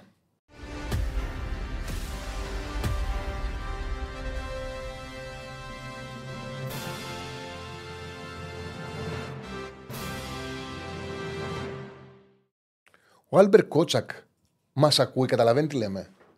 Δεν νομίζω ότι καταλαβαίνει, αλλά συμμετέχεις. Στο Συμμετέχει, αυτό βλέπω. Δηλαδή τώρα, ναι. Πες του καλησπέρα. Καλησπέρα, Άλμπερτ Κότσακ. Λοιπόν, ε, φοβάμαι μην βγει και γίνομαι ρεζίλι. Γιατί τα αγγλικά μου είναι για κλωτσές, δεν είναι τέτοιο. Γι' αυτό δεν είναι. Πώς το λένε. Θα βγεις, θα μιλήσεις, θα τα πεις εσύ, θα σου τα λέω εγώ και θα κάνει μετάφραση. Λοιπόν, θα είμαστε με μεταφραστή. Καλύτερος προπονητής. Ο Βόκολο. Λα... Α, έβαλε σήμα. Έχω πάλι, ναι. Βόκολος Λαμία. Τερίμ Παναθηναϊκός. Λουτσέσκου Πάουκ. Κοιτάξτε να δείτε.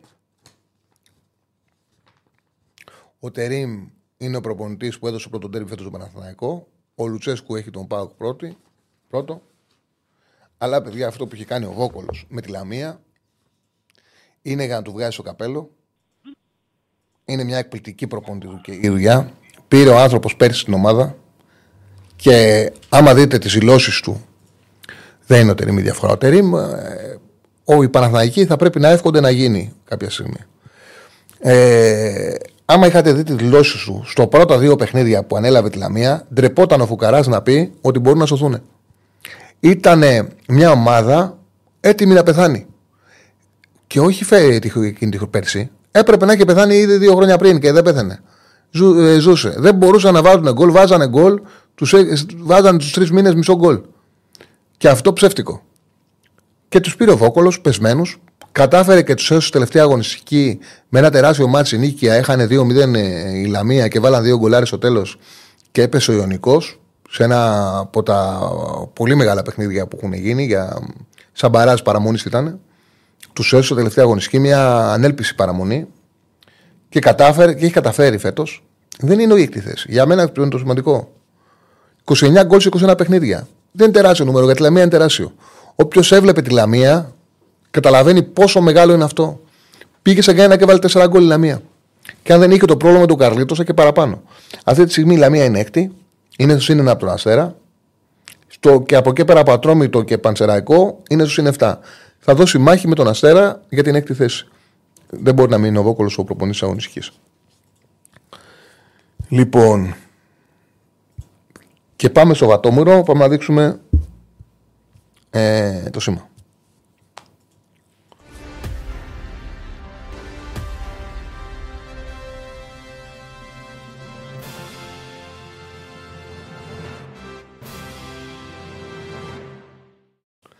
Λοιπόν, υποψήφοι για το βατόμουρο είναι οι τρεις.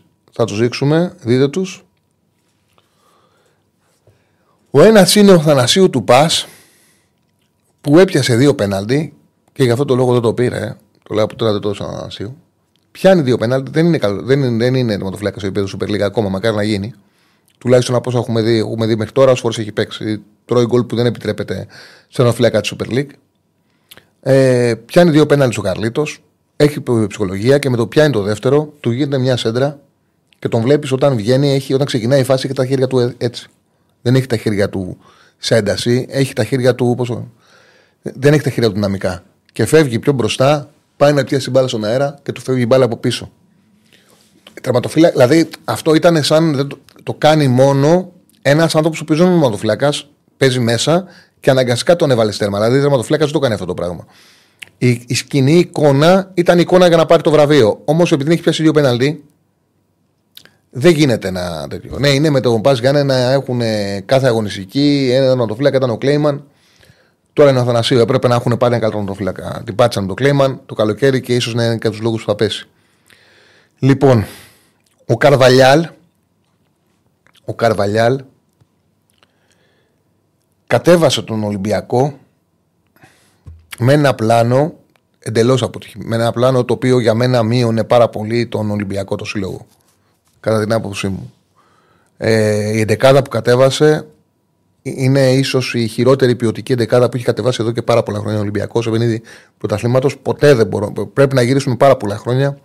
Το είπα και χθε στην εποχή που των πέτρινων χρόνων που ο είχε πολύ καλύτερο ρόστερ για να θυμηθούμε τόσο μεγαλύτερη ποιοτική διαφορά όσο είχαν οι δύο δεκάδε, όχι οι δύο ομάδες. Μιλάω για, για τις δύο δεκάδε.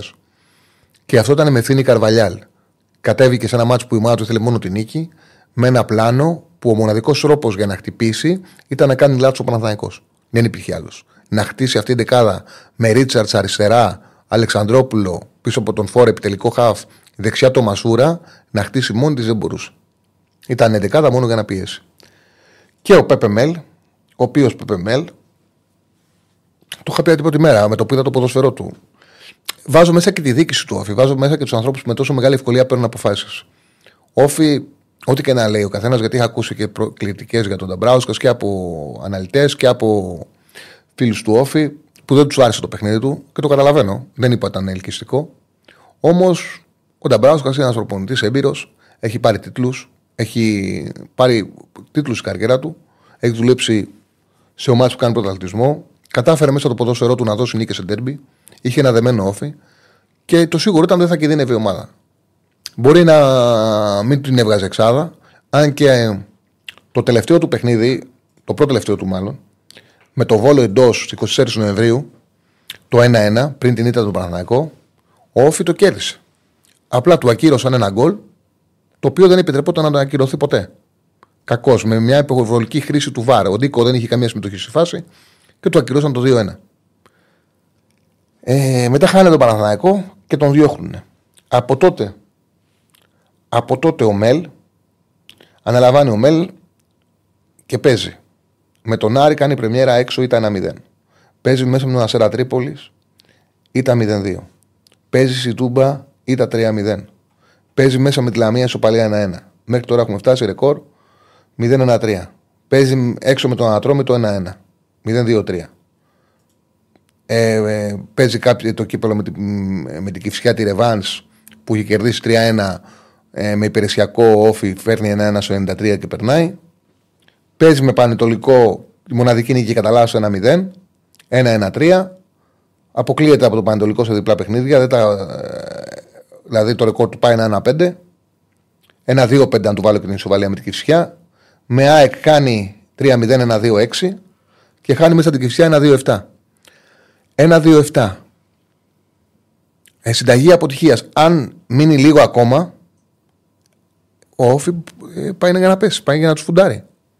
Πάει για να τους φουντάρει. Μια ομάδα που δεν ξέρω τι θα έκανε. Το είχα πει εγώ όταν έγινε η αλλαγή. Δηλαδή δεν, δεν χρειάζεται να έχεις ε, βγάλεις σχολή της κολονίας. Το ποδόσφαιρο να βλέπεις έπαιζε 5-3-2 όφη, σκληρή άμυνα χαμηλά, ε, δεμένος, χωρίς εξτρέμ και έρθει ένας προπονητής και τους λέει στο πρώτο παιχνίδι: Πηγαίνετε, πιέσε τον αντίπαλο να το φύλακα, κάντε build-up από χαμηλά με παίκτες που δεν τα ξέρουν. Παίκτε από τα άκρα και δεν έχει εξτρέμ. Δεν γίνονται αυτά τα πράγματα. Πέπε Μέλ το βραβείο Βατόμουρο της αγωνιστικής.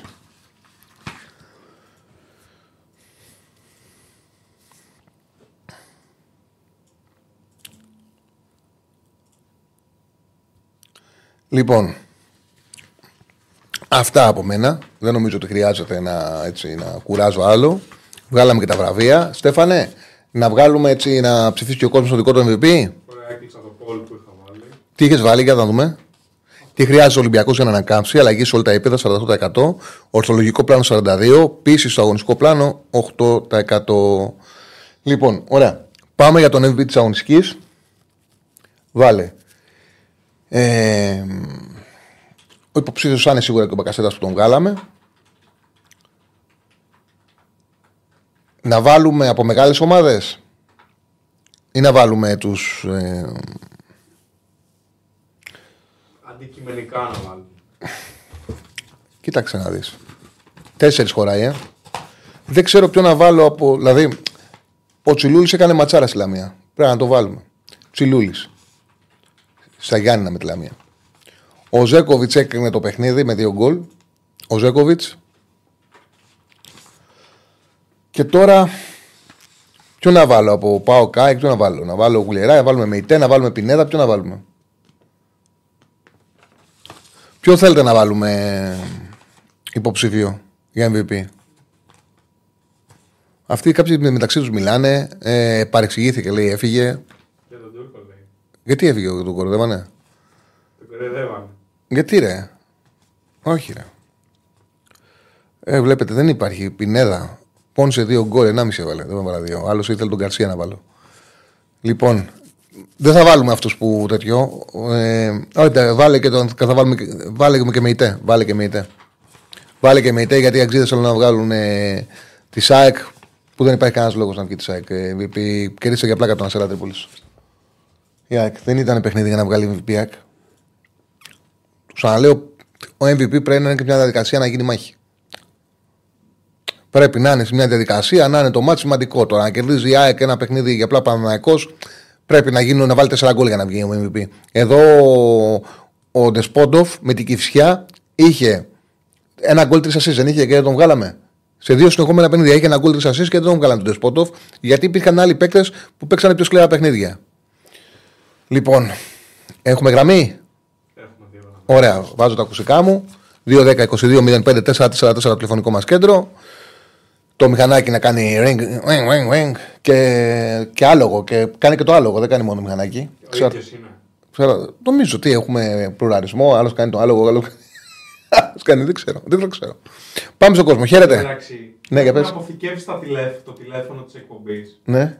και παίρνουν πριν ε, ανοίξουμε το τηλεφωνικό κέντρο. Εντάξει, οκ, δεν είναι πρόβλημα. Αφού θέλω να περιμένω, δεν έχουμε πρόβλημα. Πάμε. Λοιπόν, παιδιά, κάντε like, τα χρειαζόμαστε. Κάντε like, είναι λίγα τα like. Λέει ένας φίλος 1300 και 200 like. Βραβεία δίνουμε, μιλάμε, κάνουμε. Κάντε like, τα χρειαζόμαστε, αυτός έχουμε πει. Λοιπόν, χαίρετε. Καλησπέρα, Τσάρλι. Καλησπέρα, φίλε. Νίκος λέγομαι, είμαι παδός του Ολυμπιακού.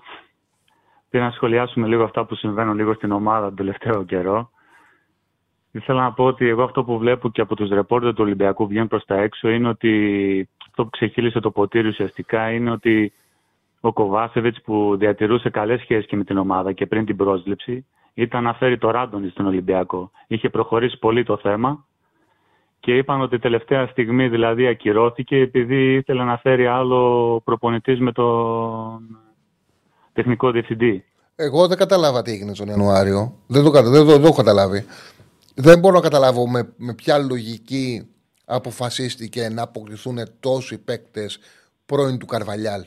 Τόσοι παίκτες από την αγορά που γνωρίζει ο Άλβες και ο Καρβαλιάλ. Ήταν ρε παιδί μου, σαν να υπάνε τόσο καλά που να πούν θα σας κάνουμε όλα τα χατήρια. Δεν έχει ξαναγίνει αυτό. Ιανουάριο να φέρνεις 8 ποδοσφαιριστές, δεν λέω για τον Άγγλο, ε, από την αγορά του τεχνικού διευθυντή και του προπονητή, θα πρέπει να, και οι πέντε να έχουν δουλέψει με τον Καραγό. Εγώ δεν θυμάμαι να έχει ξαναγίνει ποτέ.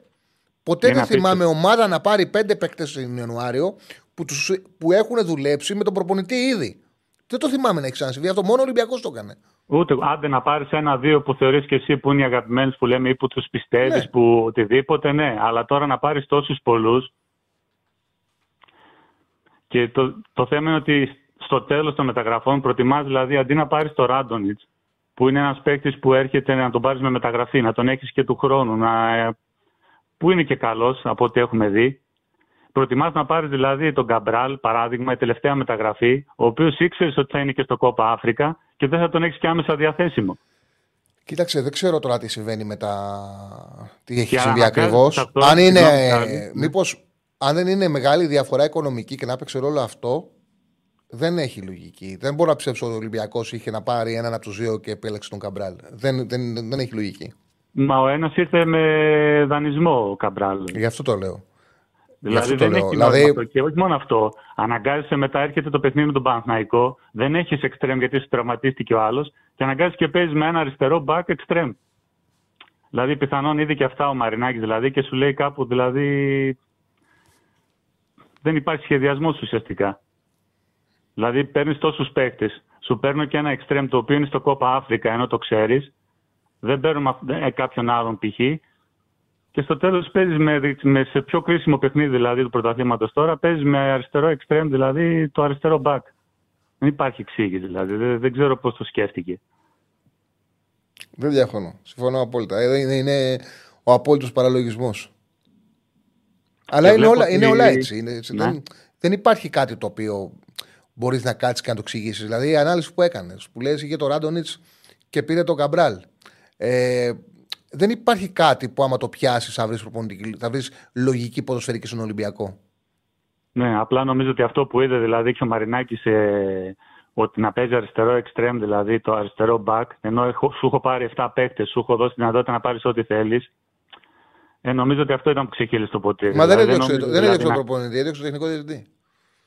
Δηλαδή ναι, είναι ε, περίεργο. Σε αυτό πιστεύω ότι επειδή αυτό που είπες και εσύ πριν, ότι σχεδόν όλοι οι παίκτες όταν ερχόντουσαν στο αεροδρόμιο λέγανε ότι εμείς ήρθαμε και γιατί ξέραμε και τον προπονητή και αυτό. Και πιστεύω ότι έδειξε πρώτα τον τεχνικό διευθυντή για να μπορούν να έχουν έρθει και όλοι οι παίκτες να προσαρμοστούν κάπως, να μην διώξει κατευθείαν τον προπονητή. Γιατί μόλις ήρθαν οι παίκτες, να διώξει τον προπονητή που τους έφερε για να είναι για αυτόν δηλαδή, είναι και λίγο. Δηλαδή, εγώ ε, δεν πιστεύω τώρα ότι ο, ο προπονητής συγκεκριμένος θα βγάλει τα δύο μάτια με, Φερεβά, με τη Φερετσβάρο και το μάτι στο μέσα με τον Μπάουκ. Το θεωρώ σχεδόν απίθανο δηλαδή. Ε, θα πρέπει να πάνε καλά τα πράγματα, τα αποτελέσματα για να παραμείνει. Ε, δηλαδή δεν το κρύβει κανένα. Σε αυτά τα τρία μάτια παίζει τη θέση του Γιου Καρβαλιάλ. Απλά αυτό που θέλω να πω είναι ότι. και το έχω ξαναπεί, αλλά εντάξει είναι διαφορετικά. ότι η θέση του τεχνικού διευθυντή είναι θέση διοικητική. Ουσιαστικά ο τεχνικός διευθυντής είναι ο άνθρωπος ο οποίος ε, βάζει ένα συνολικό πλάνο σε μια ομάδα επιλέγει τον ναι. προπονητή, έχει ευθύνη για τις μεταγραφές, για τη στελέχωση. Θα πρέπει να έχει ευθύνη για το τι γίνεται στην Ακαδημία, για τις πωλήσεις ποδοσφαιριστών, για τις ανανεώσεις ποδοσφαιριστών και δεν μπορεί να κρίνεται από το αποτέλεσμα. Δηλαδή, ο τεχνικός διευθυντής είναι αυτός ο οποίος αξιολογεί τον προπονητή και τον απολύει. Δεν κρίνεται από το αν θα πάει καλά ο προπονητής και θα πρέπει να κρίνεται σε ένα μακροχρόνιο πλάνο. Ασφαλώς, άμα φέρει τρει-τέσσερι και ο ένας συγχυρώσει από τον άλλον και η ομάδα δεν πετύχει τους στόχους της και οικονομικά μπει, μπει μέσα και δεν γίνουν πωλήσεις, δεν γίνουν μεταγραφές, θα έχει ευθύνη. Αλλά το πλαίσιο που κρίνεται είναι πολύ πιο μακροχρόνιο. Είναι, είναι μακρο... πιο μεγάλο και μακροχρόνιο. Ε, βέβαια, βέβαια. βέβαια. Αυτό που γίνεται είναι αστείο. Βέβαια, μπορεί να γίνουν και κάποια άλλα πράγματα που δεν τα ξέρουμε εμείς, που να έχουν γίνει δηλαδή στα ποδητήρια με τους παίκτες, να μην υπάρχει δηλαδή επικοινωνία, να έχουν γίνει κι άλλα. Εντάξει, τι να σου πω τώρα. Λένε πολλά. Δηλαδή, το λέει και ένας φίλος ότι ο Σοφιδέλη, το άκουσα και εγώ, είπες, έγραψε το 24, ότι τις περισσότερες μεταγραφές δεν μπορούσε να τις κλείσει ο Άλβες και πήγαινε και τι έκλεινε ο Μαρινάκης. Μπορεί να είναι και έτσι. Εγώ είναι πολύ έμπειρος συνάδελφος, έχω συνεργάσει και μαζί του και αξιόλογος συνάδελφος. Ε, το πιο πιθανό είναι να είναι έτσι. Παρ' όλα αυτά, Υπάρχουν κενά. Όταν το βλέπεις αυτό, δεν πας να του κάνεις όλες τις μεταγραφές που θέλει. Δεν γίνεται αυτό που είπες εσύ να έχεις να επιλέξεις Ράντονιτ ή ακόμα ένα παίκτη του Άλβες και να πας να πάρεις παίκτη του Άλβες. Κάνανε 8 μεταγραφές από τη δικιά τους αγορά. Παίκτες οι οποίοι είχαν συνεργαστεί με τον προπονητή. Είναι περίεργο. Είναι περίεργο. Όλο αυτό που έχει συμβεί δεν, είναι, δεν έχει λογική. Τέλος πάντων. Μάλιστα. Αυτά, Τσάρλι. Σε ευχαριστώ. Σε ευχαριστώ. Για τον Μπαχάρ που ακούγεται δεν μπορώ να έχω γνώμη. Δεν έβλεπα ούτε το πρωτάθλημα Ισραήλ που έχει πάρει πέντε τίτλους, ούτε το πρωτάθλημα το Σέρβικο που απέτυχε γιατί ανέλαβε καλοκαίρι, έφυγε το Δεκέμβριο και είναι αποτυχία να είσαι στον Ασέρα και να απολύεσαι γιατί δεν έχεις την ομάδα πρώτη. Οπότε η τελευταία του δουλειά στον Ασέρα είναι αποτυχημένη. Πολύ, θεωρείται πολύ πετυχημένος προπονητής του Ισραήλ. Δεν το βλέπω όμως, δεν έχω πραγματικά γνώση του Μπαχάρ για τον αξιολογήσω. Για τον Μπαχάρα αναφέρθηκε και ο Κοβάσεβιτς, το οποίο είναι θετικό προς το να, να μπορέσει να γίνει κίνηση το γεγονός ότι ανέφερε το όνομά του και είπε ότι έχουμε προπονητή.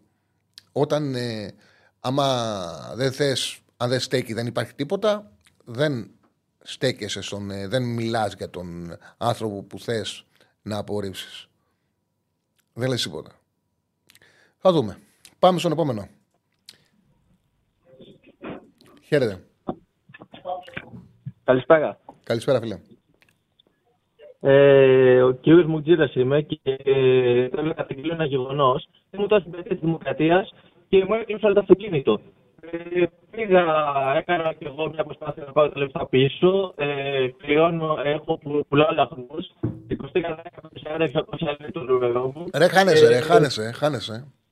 Χάνεσαι και έχεις Ναι, λαό. μισό λεπτό, μισό λεπτό, μισό Ναι, ναι, λεπτό, για μισό πες λεπτό τώρα. να Πες ωραία. Ναι, μου έκλειψαν το αυτοκίνητος στην πλατεία της Δημοκρατίας και το τηλέφωνο μου είναι 23 15 40 600. Εδώ πουλάω λαχνούς.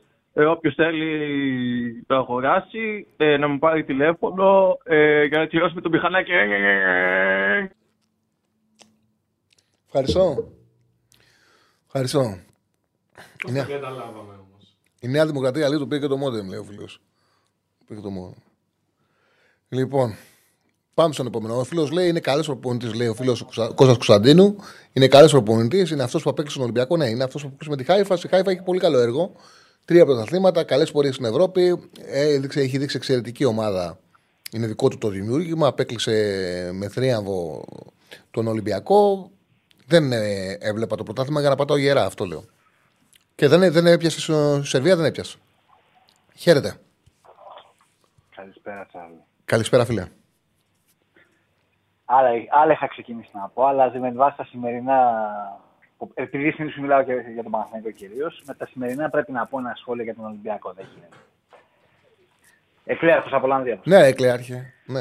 Ε, λοιπόν, σε ποια χώρα του κόσμου φέρνεις τεχνικό, τεχνικό διευθυντή, παίρνει προπονητή, πρόσεξε, έχεις τον, τεχ- καταρχάς έχεις, έχεις τον τεχνικό διευθυντή, ε, τον πρώτο τεχνικό διευθυντή, τον οποίο τον παρουσιάζει με, με χρυσή κορδέλα τον έφερε στον Κορδόν. ναι.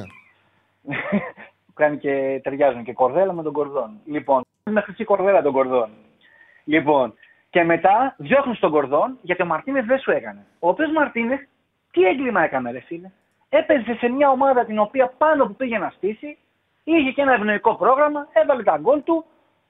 Πριν καλά-καλά καταλάβει και, και παίξει με πραγματικά ισοδύναμους, ας πούμε, ή τους δυνατούς της χώρας σου, έπαιξε δύο-τρία ντέρμπι, ε, Έφαγε και τέσσερα μπαλάκια στο ένα γιατί εντωμεταξύ ο Πάοκ είχε, είχε, είχε ήδη αρχίσει να βγάζει σημάδια ανόδου. Είχε γίνει και το προηγούμενο ντέρμπι με την ΑΕΚ που ο Πάοκ στην ουσία ήταν ο υστερίσταντα και ήθελε να βγάλει αντίδραση. Ε, πήγε κι άλλος χωρίς να γνωρίζει καλά-καλά την ομάδα του να μπορεί να τη διηγήσει. Έφαγε τα τέσσερα γκολ. Πω πω τι τραγικός που είναι. Μία, μία υπερβολική αντίδραση σε έναν προπονητή, δώσ' του χρόνο. Άστον ένα χρόνο να κάτσει να δει και να σου παρουσιάσει. Άσε να, να διορθώσει τα ίδια του τα λάθη. Δηλαδή, όλοι οι υπόλοιποι λάθη δεν κάνουν. Αυτός δεν έχει δικαίωμα στα λάθη. Ένας φίλος, συγγνώμη, σε διακόπτω, που λέει να του πω ότι δεν τον ίδιο ο Κορδόν. Ο Κορδόν δεν έχει καμία θέση στον Ολυμπιακό πλέον. Είναι εκτός ε, πραγματικότητας. Είναι ουσιαστικά. Ο Κορδόν έχασε κάτι στη αρμοδιότητα. Ουσιαστικά δεν είναι στον Ολυμπιακό. Ε, όταν ανέλαβε ο Άλβε. Υπήρξε απογοήτευση. Υπήρξε απογοήτευση. Μαζί με τον Μαρτίνεθ έφυγε και ο Κορδόν. Λοιπόν, συνέχισε Λοιπόν. φίλε. Απλά πήγε κάποιος να πει, ή έγραψε κάποιος ότι να σου πω ότι δεν έφυγε Ναι. ο Κορδόν. Ο Κορδόν έχει φύγει. Συνέχισε. Λοιπόν, για να δούμε την υπόλοιπη παράνοια. Ρε παιδί μου, εντάξει, για οποιονδήποτε λόγο πέσει είσαι Ολυμπιακός που. Δηλαδή, επειδή εσύ είσαι Ολυμπιακός, δεν το σηκώνεις την πεντάρα ή την τεσσάρα από, από τον Πάο. Η Λίβερπουλ, ας πούμε, ή η Μάντζεστερ, που πια Λίβερπουλ και Μάντζεστερ, είσαι σε πολύ μεγαλύτερο μέγεθος σαν ομάδα. Αυτές το σηκώνουν να φάνε και 6 και 7 και 8.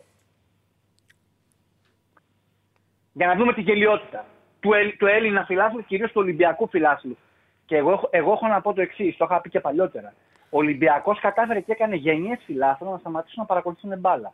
Όταν θα γυρίσει ο τροχός, γιατί για κάθε ομάδα κάποια στιγμή γυρίζει ο τροχός, ο Ολυμπιακός θα κάνει τρεις χειρότερα και οι φίλαθλοι του έχουν γίνει τόσο κακομαθημένοι που θα χτυπήσει πάρα πολύ άσχημα στην ψυχοσύνθεσή τους αυτό που θα- θα συμβεί νομοτελειακά όπως συμβαίνει σε όλες τις ομάδες του κόσμου. Γιατί απλά κακομάθανε. Και τι εννοώ με το κακομάθανε, φαίνεται τώρα. Α, Σε ποια, σο- σε ποια σοβαρή ομάδα στον κόσμο αλλάζει τεχνικό διευθυντή, πες- πες πάει στα κομμάτια, τα κάναν όλα φέτος.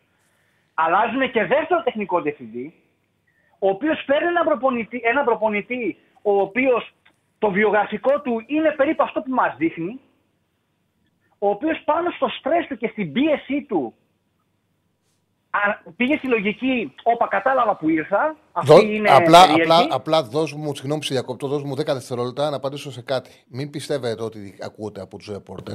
Για να καταλάβετε το ότι ο Κορδόν έφυγε από τον Ολυμπιακό επειδή απέτυχε, μόνο και μόνο αν ακούσετε τον Κούγια, ο οποίος είπε. Ακριβώς. Το Κούγια να ακούσει, ο οποίος είπε ανοιχτά ότι κορέδεψαν τον Μαρινάκη οι τεχνικοί διευθυντές.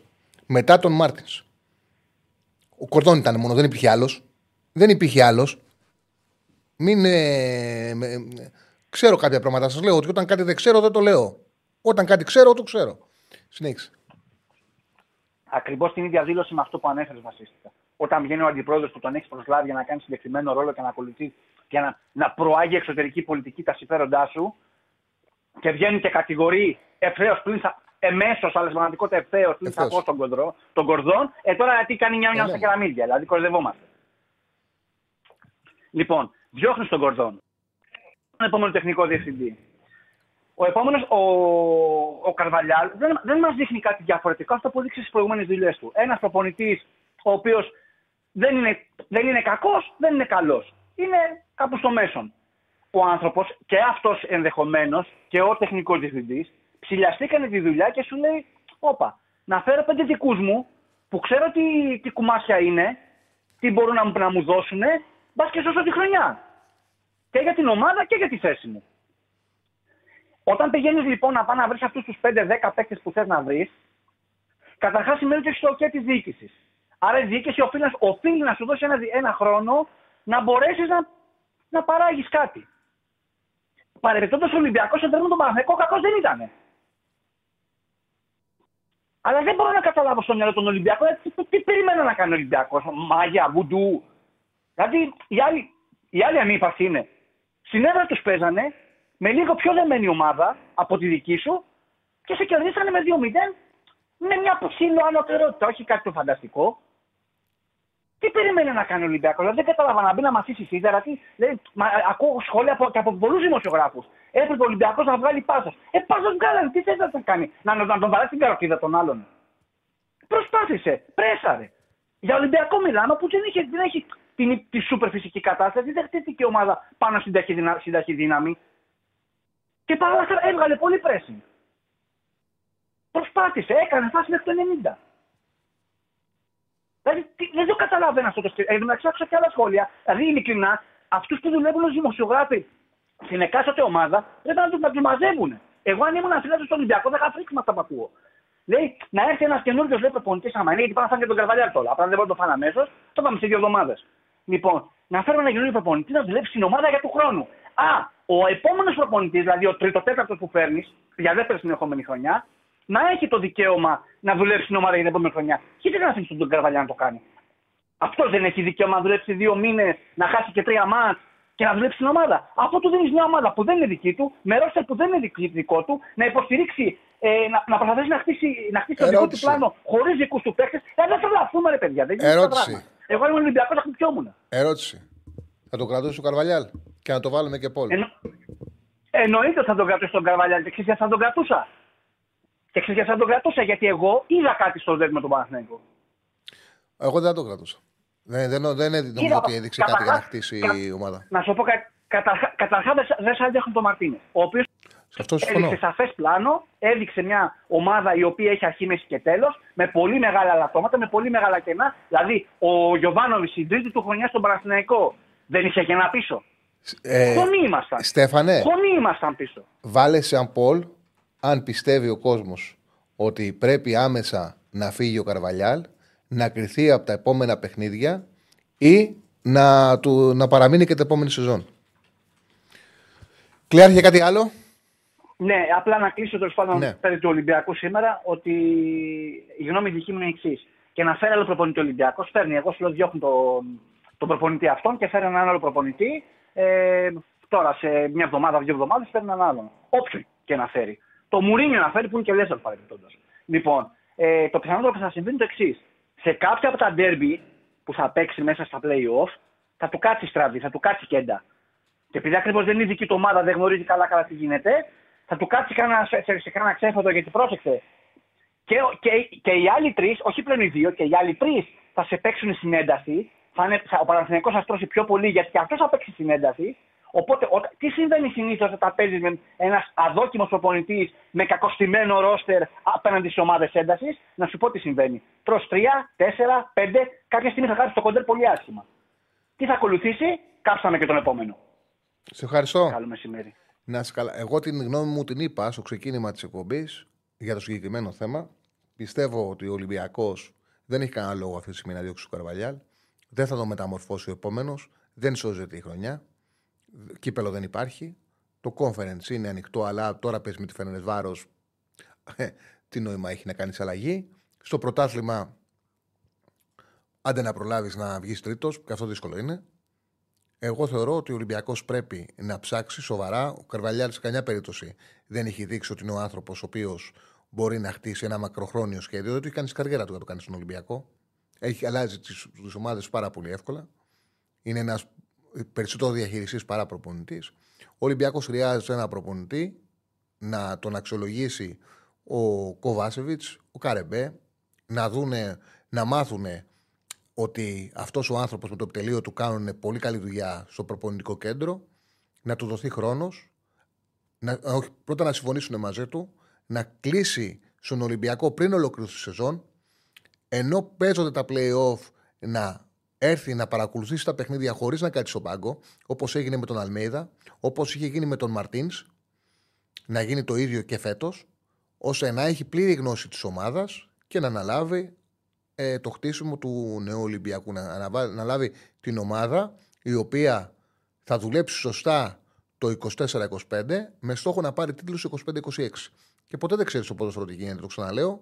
Ο χρόνος που το ποδόσφαιρο είναι περίεργο πράγμα. Μπορεί καμιά φορά, άμα δουλέψει καλά, όπως έγινε με τον Αλμέδα και την ΑΕΚ, να τρέξει και πιο γρήγορα. Όμως, δεν μπορείς να απαιτήσει όταν είσαι κάτω από τους ανταγωνιστέ σου να πας υπέρβαση, γιατί άμα κάνεις αν μπορείς να απαιτήσει μεγάλο στόχο, όταν δεν είσαι έτοιμος, το πιο πιθανό είναι να αποτύχει το πλάνος σου. Γι' αυτό το λόγο λέω να αποδεχτούν, να αποδεχτούν στον Ολυμπιακό ότι είναι κάτω από Ολυμπιακό, από ΑΕΚ, ΠΑΟΚ και Παναθηναϊκό, δεν είναι κακό. Και με, το, και με σωστή δουλειά να ξαναφτιάξουν την ομάδα που θα πάρει τίτλους. Δεν έχουν ανταγωνιστούν τη Real και την Παρσελώνα, να είμαστε ειλικρινείς. Μικρές είναι οι αποστάσεις, όμως λείπει σωστό ποδοσφαιρικό σχέδιο και καλή, και καλή δουλειά στο προπονητικό κέντρο στον Ολυμπιακό. Εγώ αυτό πιστεύω. Πάμε στον επόμενο. Χαίρετε. Καλησπέρα. Το μηχανάκι.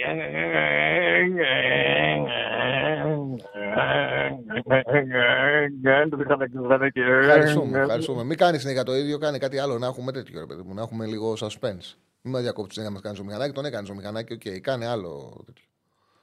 Βρες κάτι άλλο να κάνεις. Λοιπόν, πάμε στον επόμενο. Χαίρετε.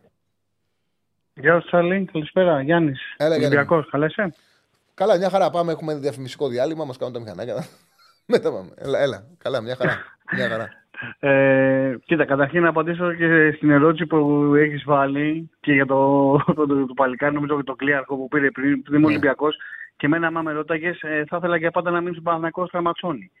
Κατάλαβες πώς το λέω ηρωνικά. Okay. ναι, ναι, κατάλαβα, ναι. Για τον, Καρβα... για τον Καρβαλιάλ. Ναι. Τώρα, να, εγώ θεωρώ ότι ο Ολυμπιακός ε, δεν ε, έχει πάψει να έχει ποδοσφαιρική λογική. Έχει πάψει να ασχολείται καθαρά με το ποδόσφαιρο. Ε, αυτά που κάνει ο Ολυμπιακός τα τελευταία δύο χρόνια, να μην πω και την τελευταία χρονιά του Μαρτίνς, γιατί κακά τα ψέματα το πρωτάθλημα τότε το πήρε ο Ολυμπιακός και το πήραμε τότε για πλάκα και βλέπαμε κάποιοι Ολυμπιακοί ότι παιδιά η ομάδα έχει τερματώσει ο προπονητής, έχει, έχει έρθει κορύφωση. Το πήραμε γιατί ήταν, να σου το πω απλά, ότι ε, ο μονόφαρμα μέσα στους τίτλους. Θυμάσαι την τελευταία χρονιά του Μάρτινς. Ναι. Αυτή τη στιγμή λοιπόν ο Ολυμπιακός πρέπει να βρει έναν προπονητή που να έχει όχι μόνο ιδέες πλάνο, να, να, να έχει εμπιστοσύνη στον εαυτό του ότι εγώ είμαι εδώ και τέλος. Ένα παράδειγμα που εντάξει τώρα δεν θέλω να το συγκρίνω, αλλά ο κόσμος του Ολυμπιακού είμαστε όντως πάρα πολύ κακομαθημένοι. Είναι ο ίδιος κόσμος που βρίζαν τον Βαλβέρδε γιατί έβαζε το Μιραλάς αντί για τον Μπάντελιτς. Και γιατί έπαιζε ο Φουστέρ και έπαιζε ο Ιμπαγάσα Οχτάρι. Δεν ξέρω αν τα θυμάσαι αυτά. Πώς δεν τα θυμάμαι. Πώς δεν τα θυμάμαι. Γιατί, έβαλε, γιατί αλλά ο προπονητής όμως τότε Τσάρλι που ο Βαλβέρδε ήταν ο Βαλβέρδε. Μετά έγινε ο πιο μεγάλος Βαλβέρδε, αλλά τότε ήταν ένας πολύ καλός προπονητή Βαλβέρδε. Πήρε το μανιάτι και τον έβαλε στα χαφ γιατί θέλω ένα τρεχαντήρι εκεί. Μετά θα πάω να πάρω παίχτη. Το πιο σημαντικό Αυτά ξέρεις ποιο τα- ήταν. Το πιο σημαντικό ξέρεις ποιο ήταν. Γιατί αυτό που λες είναι πολύ σωστό και το έκανε και, πρά- έκανε και πολλά ο Βαλβέρδε. Το πιο σημαντικό είναι ότι πήρε την ομάδα ο Βαλβέρδε την πρώτη του, την πρώτη του χρονιά στον πρώτη Ολυμπιακό από το καλοκαίρι. Εφάρμοσε ένα πάρα πολύ δύσκολο ποδόσφαιρο από το καλοκαίρι. Ναι. Το πίστευε. Έφαγε μεγάλη σφαγιέρα με, το, με την ανόρθωση. Τεράστια σφαγιέρα Βέβαια. που κλείσει ο Ολυμπιακός. Όμως ε, επειδή ήξερε τι ήθελε να δουλέψει, τι ήθελε να περάσει, κατάφερε μέσα στον χρόνο και έφτιαξε μια σπουδαία ομάδα, την οποία ακόμα την ε, θυμούνται με τις καλύτερες αναμνήσεις φίλου του Ολυμπιακού και λόγω αυτής της δουλειάς επέστρεψε στον Ολυμπιακό και βλέπουμε πού βρίσκεται. Ε, Ναι. Δούλεψε όμως ένα πέρα απ' όλα, δούλεψε σε βάθος ε, ένα συγκεκριμένο ποδοσφαιρικό σχέδιο. Αυτό λείπει από τον Ολυμπιακό. Μια δουλειά Α. σε ένα σύγχρονο ποδοσφαιρικό σχέδιο. Αυτό πρέπει να βρουν στον Ολυμπιακό. Ένα προπονητή ο οποίος τους εξασφαλίζει ότι θα έρθει και θα δουλέψει αυτό. Μας αρέσει. Δηλαδή, κάτσουν να καρεμπέ με τον κοβάτσι του να πούνε Αυτό μας αρέσει, αυτό θέλουμε να περάσουμε στην ομάδα. Το ποδόσφαιρο που παίζει αυτός ο προπονητής και το επιτελείο Α. του. Τον φέρνουμε, Αυτό του κάνουμε ακριβώς. συμβόλαιο για τρία χρόνια και θα κρυθεί τότε. Στα τρία χρόνια. Και θα κρυθεί τότε. Άμα μαζί σου. κρυθεί Αυτό όμως, αν ακριβώς. έρθει ο προπονητής και κρυθεί στο δεύτερη, στη δεύτερη ήττα, τελείωσε η ιστορία. Τι να σου κάνει.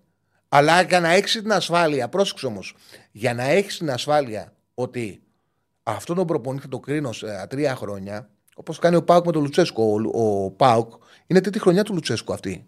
Τώρα έκανε ομάδα ο Πάουκ στην επιστροφή του. Την τρίτη του χρονιά. Ναι, ναι. Θα πρέπει το όνομά του να είναι τέτοιο που το κύρος του θα δίνει το δικαίωμα της υπομονής. Όχι, δεν μπορεί να Εκεί είναι, θέλω δεν μπορεί να είναι καταλήξω Καρβαλιάλ. εγώ. Αυτό θέλω να σου πω, Τσαλόι, ο Καρβαλιάλ. Μπορεί, ο κάθε Καρβαλιάλ μπορεί να είναι ένας καλός προπονητής. Αλλά αυτή τη στιγμή στον Ολυμπιακό δεν λείπει.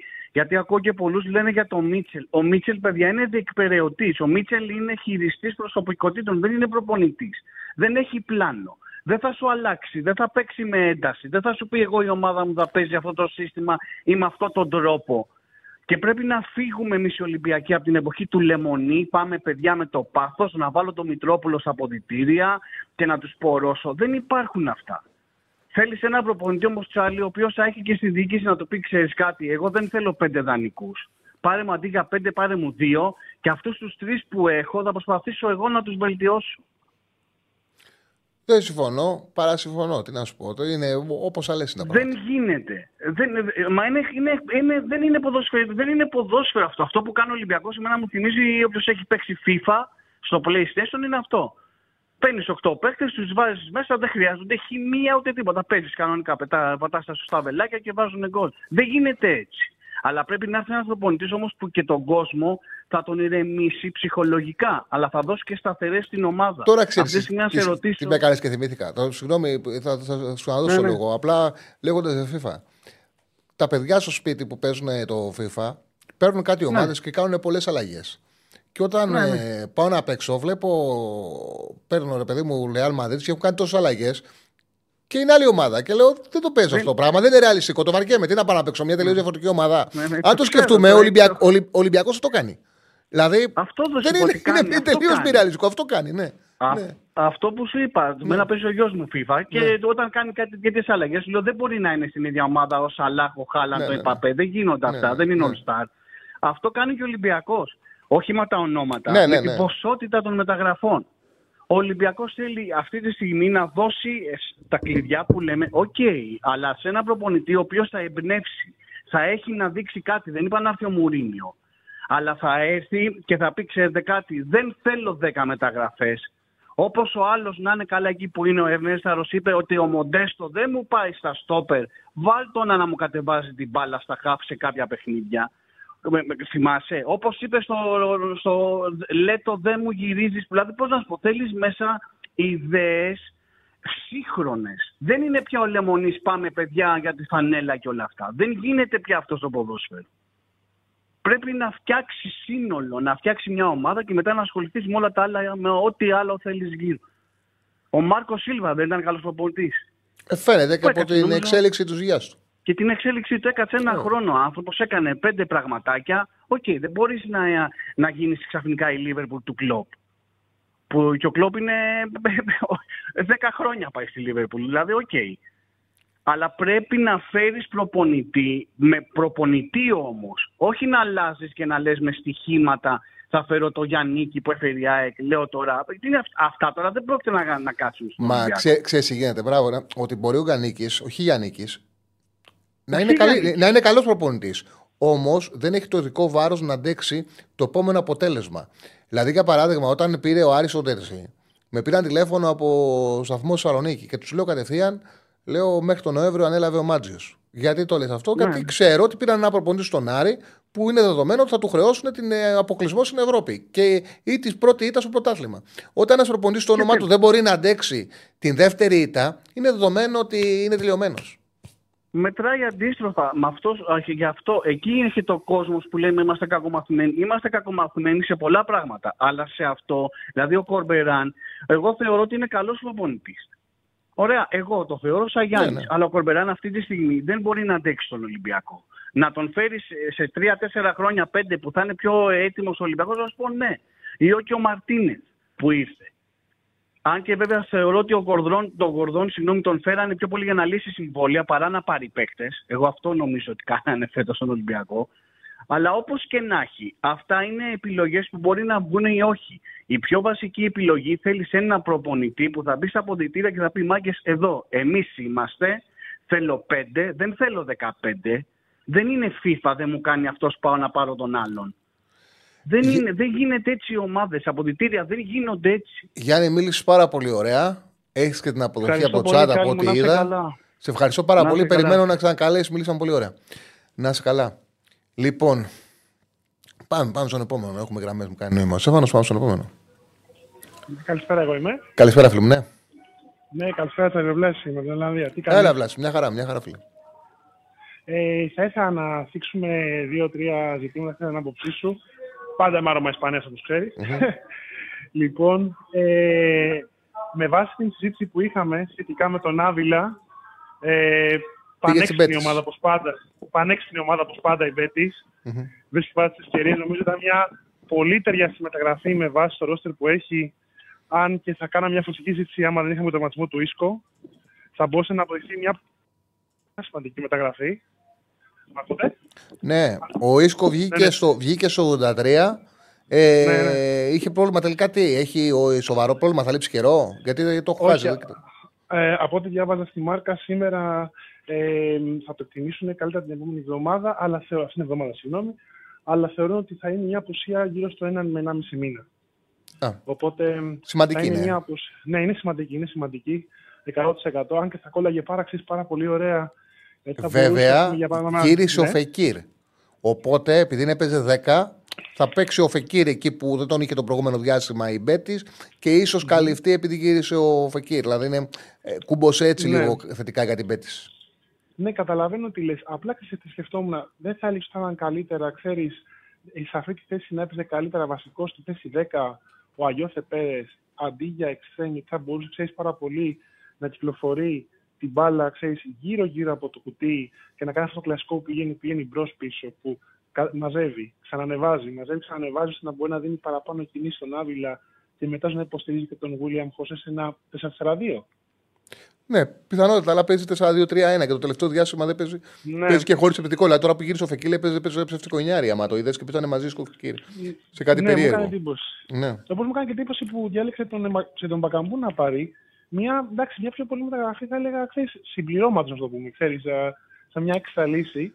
Δεν θεωρώ, άμα- δεν θεωρώ ότι θα πάρει πάρα πολλά λεφτά, γιατί έχει παρόμοιο φόρ η Μπέτης, όπως είναι ο William Φωσέ. Εντάξει, βέβαια, έφυγε από Πάντως, Iglesias, έτσι. επειδή το Πήγε σκέφτομαι, στο επει- Leverkusen. επειδή το σκέφτομαι και πάνω σε αυτό που είπες, ίσως Ναι. οι μεταγραφές του να οδηγούν σε 4-4-2. Δηλαδή, να παίρνεις μπακαμπού και άβυλα, Ναι. μοιάζει Γι' αυτό σαν το να λέω. κουμπώνουν στο 4-4-2 και να παίζει δεύτερος επιθετικός ο Φεκύρ μαζί με κάποιον άλλο φόρ ή όταν θα παίζει ο Φεκύρ να παίζει με δύο φόρ.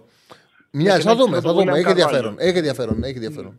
και να έχει το William Carvalho ας πούμε, να οργώνει το κέντρο. Ε, δεύτερο κομμάτι θα αναπτύξουμε αφορά τον ε, Pepe Mel. Ε, θα σου πω εγώ επειδή βλέπω όλες τις κατηγορίες Ισπανίε. Βλέπω δηλαδή από πρώτη, δεύτερη μέχρι και τρίτη φτάνω, μέχρι- γιατί παραπάνω δεν πάω. Ε, πέρυσι στη Μάλαγα είχε ένα αρκετά καλό υλικό για να μείνει κατηγορία, όχι για να ανέβει ούτε για να πέσει. Και αυτό που έβλεπα πάρα πολύ, δεν ξέρω αν το κάνεις στον οφητή, δεν, δεν έχω απόψη. Ε, ανέβε, έπαιζε πάντα πάρα πολύ επιθετικά. Τα back του ανεβαίνανε σε υπερβολικά μεγάλο βαθμό και ακόμα και back όπως είναι αρκετά γρήγορα, είχαν τεράστια θέματα ακόμα ξέρεις, και σε εξτρέμια επιθετικού που είχαν μια μέτρια ταχύτητα. Και ενώ λέγαμε όλοι, είναι, ο- είναι, ξέρεις, είναι ο προπονητής που λέμε τι θα γινόταν αν δεν έπαιζαν οι back ε, τόσο ψηλά. Τι θα γινόταν αν; Δηλαδή όλη την καριέρα ξέρεις, έχεις στιγματιστεί με αυτό το τι θα έκανε αν. Δεν ξέρω τώρα πώς παίζεις στον όφη. Έτσι αν παίζει, δηλαδή, έτσι, θα- ε, ναι. έτσι παίζει και γνωρίζει μια ήττα μετά την άλλη. Ναι, Μα ναι, είναι, εντάξει, τόσο, λογικά, επιθε- ναι. είναι τόσο ακραία επιθετικό. Ε, Ναι. Που ρε παιδί μου πλέον, επειδή έχουν περάσει τα χρόνια και αυτά, δεν θα πάω από το πρώτο παιχνίδι να πω έμπλεξε όφη. Το είπα το πρώτο Ναι. παιχνίδι. Θυμάσαι, Στέφανε, που κάτι ρέει μου τάχωνε, που ήταν αντί Νταμπράουσκας. Είναι το πρώτο... sexy football. Ναι, αλλά το πρώτο παιχνίδι. Μα ήταν τόσο τελείως διαφορετικό αυτό που πήγε να παίξει ο Πέπε Μέλε με αυτό που παίζει ο Όφη και αυτό που μπορεί να υπηρετήσει, που λέω μπλέξανε. Και Ναι, τότε αυτό είχε είναι- μεγάλη διαφορά από την επικίνδυνη ζώνη. Τώρα έχει μειωθεί. Ε, Άμα μείνει, μην τους ρίξεις στο τέλος. Ναι, να σου πω κάτι. Αυτό έγινε και με, την, και με τη Μάλαγα, ας πούμε, πες, ένα ιστορικό σωμάτιο, έτσι. Το οποίο μετά από 20 χρόνια πιστεύει στις εθνικέ κατηγορίες, εξαιτίας εκείνου, ας πούμε, έφτασε σημείο να μετά να μην μπορεί ο επόμενος προπονητής του Αγιπηγηθέρ να, να σώσει αυτά που δεν σώζονται. Ε, ε, ναι, είναι πολύ περίεργο. Ξέρεις τι συμβαίνει, ξέρεις τι συμβαίνει. Εγώ επειδή μιλάω με, με ανθρώπους που είναι στα τεχνικά team λόγω δουλειάς, που, ή, ή που είναι μέσα στις ομάδες, είναι πολλοί οι οποίοι είναι ευκαιριακά στο ποδόσφαιρο. Δεν είναι ότι ασχολούνται. Πραγματικά. Και όταν βλέπουν κάποιον ε, προπονητή ο οποίος δουλεύει χτίσιμο από χαμηλά, δουλεύει build-up, δουλεύει pressing ψηλά, εντυπωσιάζονται. Σου λέει πω αυτός ο προπονητής είναι τρομερός προπονητής. δεν μπορούν να καταλάβουν ότι αυτό, επειδή δεν, τον, ε, δεν έχουν εντρυφήσει στο ποδόσφαιρο και το βλέπουν ευκαιριακά και βλέπουν τη δουλειά του, δεν μπορούν να δουν ότι αυτό είναι επικίνδυνο. Δηλαδή, εγώ στο λέω, γιατί, για παράδειγμα, σ- με τον Νίλσεν στη Κηφισιά ήταν εντυπωσιασμένοι όλοι από τη δουλειά τους. Με όσους μίλαγα. Εντυπωσιασμένοι από τη δουλειά του. Αν έμενε, δηλαδή τους είχε ρίξει μαθηματική ακρίβεια. Δεν μπορούσε να παίξει το ρόσερ αυτό που θέλει να παίξει ο Νί- ο Νίλσεν. Αν ο Νίλσεν πήγαινε. Μπορεί, λέω. Άμα, γιατί λένε όλοι πόσο καλά δούλευε. Μπορεί. Ναι. Αν πήγαινε στον Άρη, σε μια, στον, ε, σε μια ομάδα με καλό ρόσερ, θέλω να πω. Ο Άρης έχει προπονητάρα για το, για, τα- για το μέγεθός του. Αν πήγαινε σε μια ομάδα με καλό ρόσερ, ίσως να μπορούσε αυτό το ποδόσφαιρό του να φέρει κάτι. Τώρα στην Να μας Κυφυσιά, παραπάνω, ναι. να πας να διδάξεις χτίσιμο από χαμηλά σε Κυφυσιά, μα θα σου κάνουν λάθη και το λάθος θα φέρει γκολ κατευθείαν. Είναι δεδομένο ναι, ότι ξεκάθαρα. δεν μπορεί να παίξει αυτό το πράγμα αυτή τη στιγμή, αυτό το ρόστερ. Γι' αυτό σου λέω ότι είναι μεγάλη κουβέντα. Ναι, και εγώ αυτό σκέφτομαι. Ξέρω, Απλά ε, το είδα ξέρεις, τυχαία στο Instagram, επειδή τον ακολουθώ λόγω της Μάλα και έλεγα Α, δεν ήξερα ότι είχε πάει μέρη στον Όφη. Και άκουγα τις εκπομπές και εκεί το κατάλαβα. Και θα δείξω και ένα άλλο θεματάκι, δεν ξέρω και πόσοι άλλοι περιμένουν στη γραμμή. Έτσι, άλλη θα σας ρωτήσω την άποψή σου, γιατί κάποια στιγμή, όπως έβλεπα χθες στα μεταγραφικά από τον ε, Φαβίτσο Ρωμάνο τώρα τον Ιανουάριο, συνειδητοποίησα ότι ο Παύλο Ντιμπάλα έχει μία ρήτρα 13 εκατομμυρίων ευρώ που αν πληρωθεί στη Ρώμα, άμα είναι ομάδα εκτός Ιταλίας, μπορεί να αποκτηθεί κατευθείαν. Εσύ έχεις αποδώσει κάπου το γεγονός το, το, το ότι δεν πήρε μεταγραφή κάπου; Ε, Γιατί ας ναι, πούμε, ε. θα, υπ- θα υπήρχαν ομάδες για παράδειγμα, εμένα ξαφνικά μου ήρθε. Να όμω Ας κατευθείαν η πω. Arsenal, ας πούμε. Θα ήταν μια πολύ ωραία περίπτωση. Άμα Θα δεις, βοηθούσε αν, και παρα, αν, παίκτες. αν παρακολουθείς Ναι. τη Ρώμα, αν παρακολουθείς τη Ρώμα, θα Δεν την δεις, πάω τόσο ότι, πολύ να σου πω την αλήθεια. Ναι, δεν, θα να μην δεις να είμαι ότι- ειλικρινή. θα δεις ότι ο Ντιμπάλα εκεί που παί- και είναι επιδραστικός γιατί είναι έτσι το παιχνίδι του. Εκεί που παίζει, ξαφνικά κάνει έτσι, το, το μπούτου το από πίσω, το, κάνει, κάνει έτσι, κάνει έτσι, σηκώνει το χέρι του και ζητάει αλλαγή. Μένει δύο-τρεις εβδομάδες ε, εκτός. Επιστρέφει. Παίζει ένα μάτς καλό. Στο επόμενο παιχνίδι πιάνει, ξαναπιάνει. Αλλαγή. Δεν, ε, Κατάλαβα. έχει, έχει, και ξέρεις τι γίνεται. Για παράδειγμα, έλεγε ο Μουρίνιο στον ε, μ, Γίγνα, γιατί χωρίς ένα δεν κερδίζουμε κανέναν. ε. Είναι και έτσι ο τύπος του παιχνιδιού που είναι επιδραστικό. Δηλαδή, Ναι. έχει τέτοια ποιότητα που αναγκάζει την ομάδα να πάει πάνω του. Η- Να παίξει πάνω του, ναι. ε, να, να παίξει πάνω του. Το γεγονός ότι ο Ντιμπάλα μπορεί να παίξει τόσο λίγο σε διάρκεια και έχει τόσο εύκολους μυϊκούς τραυματισμούς στο Μουρίνιο και στη Ρώμα δημιούργησε μεγάλο πρόβλημα. Γιατί Θα έλεγε- άμα κάτσει ναι, κάποιος στο- και κάνει τα παιχνίδια και τα αποτελέσματα με τον Ντιμπάλα και τα αποτελέσματα χωρίς τον Ντιμπάλα, η διαφορά είναι τεράστια. Αυτή η διαφορά Ναι. όμως είναι πολύ σημαντική στο ότι να μην μπορείς να πετύχεις τους στόχους σου. Γιατί λείπει πολλά παιχνίδια ο Ντιμπάλα. Ναι. Και νομίζω ότι είναι και αρκετά περιοριστικό, αν δεν κάνω λάθος, ότι μπορεί να εκτελέσεις σε υψηλό επίπεδο μόνο το δεξί του πόδι. Οπότε είναι σε ένα συγκεκριμένο επίπεδο που μπορεί να είναι έως και λίγο προβλέψιμος, αν δεν κάνω λάθος. Νομίζω ότι έχει παθεί και ο ίδιος ότι ε, κάποια στιγμή το ρωτήσανε πριν από κάποια χρόνια στην συνέντευξή του, άμα θεωρεί ότι είσαι από τους κάτω παίκτες και λέει πώς μπορεί να θεωρεί ένα κάτω παίκτη αν δεν μπορεί να σταλούν τα δύο πόδια. Πάντως Οπότε, η, η κλάση ναι. του είναι υψηλή. Ναι. Άμα δεν είχε τραυματισμούς, ε, θα ήταν τελείως διαφορετική συζήτηση. Ε, δηλαδή, εγώ δεν μειώνω την ποιότητά του. Καταλαβαίνω αυτό που λέει, σωστό είναι. Αλλά κλάση Ναι, έχει ναι. ψηλή. Ξέρεις, το βλέπω, ρε παιδί μου, ξέρεις, ε, εκεί που, ξέρεις, που κάτσε και πεις ένα καφέ και λες πώς αυτός, ρε παιδί μου, ξέρεις, δεν πήγε ε, σε, μια, σε, ένα, σε ένα άλλο κλαμπ. Δηλαδή, εμένα ξέρεις, θα, μου- θα θεωρούσα ότι για πάμε, για πάμε στην Arsenal, εμένα μου ήρθε κατευθείαν το μυαλό, γιατί θα μπορούσε ίσως και να κολλήσει με έναν παίκτη που είναι ο Kai Havertz, όπου είναι από αυτούς τους παίκτες στυλ μπακαστά και θα εξηγήσω θέλω να πω, όπου δεν έχουν την ξεκάθαρη θέση, ξέρεις, μέσα στο γήπεδο. Μπορεί να είναι 8, 10, 9, 8, Εντάξει, ο Μπακασέ- ο Μπακασέτας είναι μόνο 10. Ο Μπακασέτας είναι μόνο 10. Από τότε που καταλάβανε Ναι, ναι. ότι είναι μόνο 10, έκανε καριέρα. Το πρόβλημα του Ναι, Μπακασέτα ναι. ήταν ότι δεν είχαν καταλάβει ότι είναι μόνο 10 και τον ταλαιπωρούσαν. Με το που βρέθηκε Ναι. ο άνθρωπος που κατάλαβε ότι είναι 10, έκανε καριέρα. Ναι, ναι, έχεις απόλυτο δίκιο. Έχεις απόλυτο δίκιο. Εντάξει. Λοιπόν, Σε ευχαριστώ πάρα Θέλω να πολύ. σε Ευχαριστώ, σε ευχαριστώ πολύ τον χρόνο σου. Λοιπόν, καλή Να είσαι συνέχεια. καλά. Κάναμε ωραία κουβέντα, φίλε. Σε ευχαριστώ πάρα πολύ. Ευχαριστώ. Να είσαι καλά. Πάμε στον επόμενο. Α, δεν έχουμε γραμμές. 2, 10, 22, 05, 4, 4, 4. Έχουμε περίπου 10, 17 λεπτά, 16 γραμμές. Μπορούμε να βγάλουμε το τελευταίο, ε. Α, ε, μπορούμε να βγάλουμε κι άλλο ένα. ναι. Λοιπόν, πώς πάνε τα, το, το πόλ, πώς πάει; Να φύγει άμεσα. Ναι. Ζητάει ο κόσμος. Με πόσο; 43%. Μετά; Να κρυθεί από τα επόμενα παιχνίδια. Πόσο? 32%. Και παραμονή Καρβαλιάλ. 25% έχουν ψηφίσει οι αεκτζίδες, οι Παναθηναϊκοί, οι Παοκτζίδες. Αυτό οι πήγα. Αριανοί. Από τόσου λίγου έχουμε. Λόγω τίτλου μπήκαν μόνο Ολυμπιακοί σήμερα. Πάμε στο επόμενο. Χαίρετε. Άλογο, άλογο, άλογο, άλογο, άλογο, άλογο, άλογο, άλογο, άλογο. Αυτό κάνει για λόγο. Έκανες παραγγελιά. Αυτό κάνει για λόγο. Κακό για λόγο αυτό. Που μαλακία είναι. Ε, να πω την αλήθεια, έχω ακούσει τον Αριστοτέλη που, λέει, που το λέει μάλογο, μάλογο και περίμενα να κάνει, να κάνει εντυπωσιαστή. Βέβαια τι να κάνει, εντάξει. Οκ. Άλλο, άλλο, άλλο, άλλο, άλλο, μάλογο. Μάλιστα. Τε- Τέλεια. Ωραίο. Πάμε στο επόμενο. Λοιπόν, μου φα άλογο, ναι. Ε, τι γάμο το, τι γίνεται. Τι γίνεται. Από το μηχανάκι κατέβηκε, ανέβηκε και στο άλογο. Ναι. Και αυτό τι το κάνει σε πολλέ, παίρνει σε άλλες εκπομπές πολλές και το κάνει, ε. Το κάνει στη μαρμίτα από ό,τι έχω καταλάβει. Ξέρω, τι να σου πω, δεν βλέπω μαρμίτα. Ναι. Εγώ μόνο πεταράδες βλέπω. Ναι. Χθες πέρασε το μηχανάκι, λέει η μηχανή. Δεν ήταν αυθεντικός. Εδώ υπάρχει και τέτοια καταγγελία. Δεν ήταν, λέει, αυθεντικός. Ο άλλος το κάνει πιο ωραία. Μάλιστα. Έχουμε και. και ανταγωνισμό. Λοιπόν, τέλος πάντων. Τέλος πάντων. Λοιπόν, έχουμε ένα τεταρτάκι 2-10-22-05-4-4-4. Καλύτερα να βγείτε στον αέρα να συζητήσουμε. Ε, ένας φίλος να πάει στον καθρέφτη να κοιταχτεί με ετοιμότητα. Εντάξει, καμιά φορά τουλάχιστον η άποψη είναι που ενοχλεί. Το να βγει κάποιος με, με άσχημο τρόπο να εκφράσει μια τελείως λαθασμένη μια... και να είναι και αγενής, να είναι ηρωνικός. Τώρα ο συγκεκριμένος κάνει αυτό που κάνει δεν είναι κακό. Έχει το χιούμορ του. Ε, πάμε στον επόμενο. Χαίρετε. Καλησπέρα. Γεια σου, Σαρλί. Έλα, Κώστα μου, τι κάνεις; Καλά, μόλις Τι βγήκε έγραφε, σπίτι διάβαζα και που έγραφε ο έλεγα, Στέφανος «Δεν ο- προλάβω». Α, και Πρόλαβα. έγραφε ο Στέφανος ότι έχεις απουσία, ότι δεν συμμετάσχεις στο, στο chat. Το διάβασα. Ε, έλει- έλειπα, έλειπα. Διέπρατα μια ληστεία. Μάλιστα. Μπράβο. Ε, Έριξε τον Άσο Λεβερκούζεν που δίνει ο Τσάρλι. Βεβαίως. Αυτή μάλλον είναι η ληστεία. Για να δούμε. Βεβαίως. Δεν είδα, δεν είδα ρε, γαμώ το, την, ε, την εντεκάδα που έβγαλες. Ε... Ποιο, ποιον έβγαλες MVP, Τσάρλι. Να μπεις μετά, να μπεις μετά να τη δεις. Ε, ποιον λες να βγάζα; Ποιον λες να βγάζα; Θα σου πω την δεκάδα καταρχάς. Θα σου πω την δεκάδα παιδί. μου. Γιατί είσαι πιστό ακροατής και MP3, αξίζει. ε, Μπακασέτα. Λοιπόν, Δραγκόφσκα τα δοκάρια. Δεξιά κότσιρα, αριστερά μαράλ. Κουλιεράκι Σαράο, αμυντικό δίδυμο.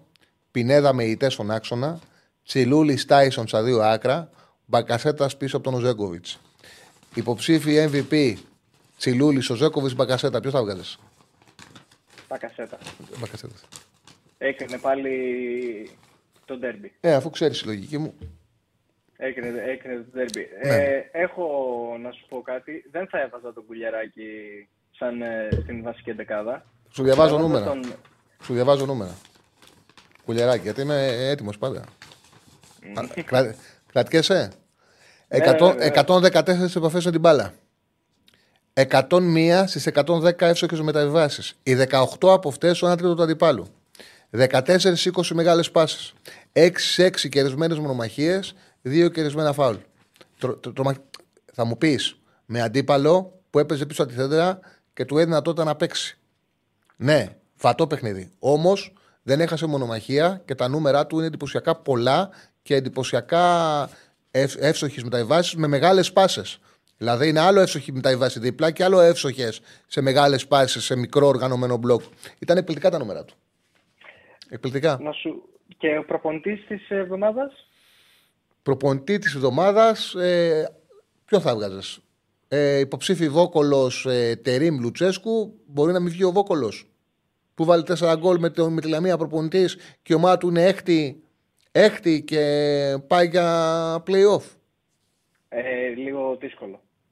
Λίγο δύσκολο. Δηλαδή στην, στο, στην ε, πρώτη περίοδο λέγαμε για τον ε, Γκαρσία και τον ε, Βόκολο το ότι, έχουν, το ότι βγάζουν μάτια. Εντάξει, ο Πανσεραϊκός έπεσε, έκανε κοιλιά, η Λαμία έμεινε πολύ πιο σταθερή. Δηλαδή το ότι η Λαμία έχει φτάσει να είναι στο μείον 4 από τον Άρη είναι μεγάλη υπόθεση. Είναι, είναι πολύ μεγάλη υπόθεση. Και είναι έκτη και ευκολία που σκοράρει. Να φτάσει στο μείον η Λαμία 4 γκολ ήθελε 4 μήνες για να βάλει. Και έχει βάλει, και βάλει 4 γκολ σε ένα παιχνίδι. Και βατόμουρο, βατόμουρο το πήρε ο Μέλ. Ο Πέπε Μέλ. Σεξι φούτμπολ. Σεξι φούτμπολ. Ε, Τσάρλι, εγώ θα σου έλεγα άμα θες να βάλεις και μια άλλη κατηγορία. Α, πες, ναι. Την πιο σημαντική αλλαγή. Την πιο σημαντική αλλαγή. Ναι, είτε να είναι μια αλλαγή τακτικής μέσα στο παιχνίδι, είτε να είναι μια αλλαγή ποδοσφαιριστή μέσα στο παιχνίδι η αλλαγή. Το ότι κάποιος έκανε την αναμπουμπούλα, έκανε κάτι και άλλαξε ένα παιχνίδι. Θα δεχτώ προτάσεις για το να τελειώνει για την επόμενη σεζόν. Γιατί το τελειώνει, πέντε αγωνιστικές είναι ακόμα. Θα δεχτώ προτάσεις ναι. και πρέπει να βάλουμε να φτιάξουμε σήματα και τέτοια. Δεν θα να βάλουμε κόσμο να δουλέψει. Θα δεχτώ όμως προτάσεις για την επόμενη σεζόν. Τα βραβεία της επόμενης σεζόν. Δεκτών, πολύ δεκτών. Τώρα στον κόσμο, στον πλανήτη ΠΑΟΚ, λίγα πράγματα. Δεν, δεν υπάρχει κάποιο νέο. Περιμένουμε όλοι νομίζω το μάτι της Κυριακής. Θα είναι πολύ κομβικό. Ανανέωσε σήμερα και αυτός ο τεράστιος παίκτης ο Μουργκ. Επίσης για αυτό που έλεγε πριν ο φίλος για τον Ντιμπάλα, ο Ντιμπάλα φίλε είναι ο Μουργκ των πλουσίων. Δηλαδή είναι ο Μουργκ αλλά στην πιο ακριβή μορφή του. Πλέον ειδικά, δηλαδή ο, ε, ο Μουργκ θα έλεγα. Ο Ντιμπάλα ήταν πολύ καλός στη Juventus, στη Juventus δεν ήτανε. Mm. Juventus ήταν. Ήταν πολύ καλός εκεί από εκεί και πέρα δεν. Και στη Ρώμα σπουδαίος είναι και στη Γιουβέντους καλός είναι το πρόβλημά του είναι ότι τραυματίζεται εύκολα. Δεν είναι η κλάση του. Η ποιότητα του είναι τρομερή. Στο μικρό χώρο, άμα δεις τι κάνει, μπορεί μέσα σε ένα σε μισό τετραγωνικό να σου περάσει τον αντίπαλο και να σου πασάρει, να σου εκτελέσει. Έχει τρομερή κλάση. Εγώ επειδή βλέπω πολύ Ρώμα. Ε, το πρόβλημα είναι ότι είναι πολύ εύκολος στου μικρού τραυματισμούς. Και δεν, με το που πάει σε μια μονομαχία, κατευθείαν πιάνει πίσω αλλαγή. Είναι, είναι αυτό το πρόβλημα του. Και δεν παθαίνει σημαντικούς. Δεν σου παθαίνει. Παθαίνει μυϊκούς τραυματισμούς, θλάσει συνέχεια. Συνέχεια θλάσει. Α, Ελκαντουρί. Ναι, Ελκαντουρί. Ελκαντουρί, ναι. Ε, όχι, φαντάζομαι όχι σε τέτοιο βαθμό. Όχι, συνέχεια παθαίνει. Τι, δεν υπάρχει πιο τέτοιο. Δεν παίξει σε αυτό το επίπεδο να παθαίνει τόσο εύκολα θλάσει και να, είναι, να βγαίνει αλλαγή και να είναι διαθέσιμος μετά από 20 μέρες και αυτό να γίνεται συνέχεια. Δεν μπορώ να θυμηθώ άλλον. Δηλαδή παίζει δύο παιχνίδια, δύο δεν παίζει. Παίζει ένα, ε, δύο, δύο δεν παίζει. Έτσι γίνεται με τον μπάλα. Τρεις κλάσει έχει πάθει όμως το ζέσταμα. Τρεις, ε. Ναι. Έχει πάντως όπως και, ο, ε, και ο Λκαντουρί σε πολλά παιχνίδια κάνει ζέσταμα. Έχει δηλωθεί 11 και δεν έχει παίξει. Το οποίο το έχει και ο Ελκαντουρί. Ε, στην προπόνηση ε, τον αφήνουν να βαρέσει σου τον μπάλα. Για τον Ελκαντουρί δεν τον αφήνανε. Φοβόντουσαν. Εντάξει, και αυτό, και αυτό δεν είναι πλάκα, ισχύει. Ναι, ναι, ναι. Δεν τον αφήνουν να σουτάρει. Μην υπάρχει κανένα τράβηγμα. Ε, παράνοια. Ζήσαμε παράνοια. Αλλά εντάξει, τι να κάνουμε. Ελευθερώθηκε επιτέλους και ο Λουτσέσκου. Είχες πολύ δίκιο σε αυτό που είχε πει, Τσάρλι. Ότι δεν μπορούσε να μην βάλει αυτούς τους παίκτες γιατί είχε επιτυχίες με αυτούς τους παίκτες. Ναι, τους είχε αγαπήσει.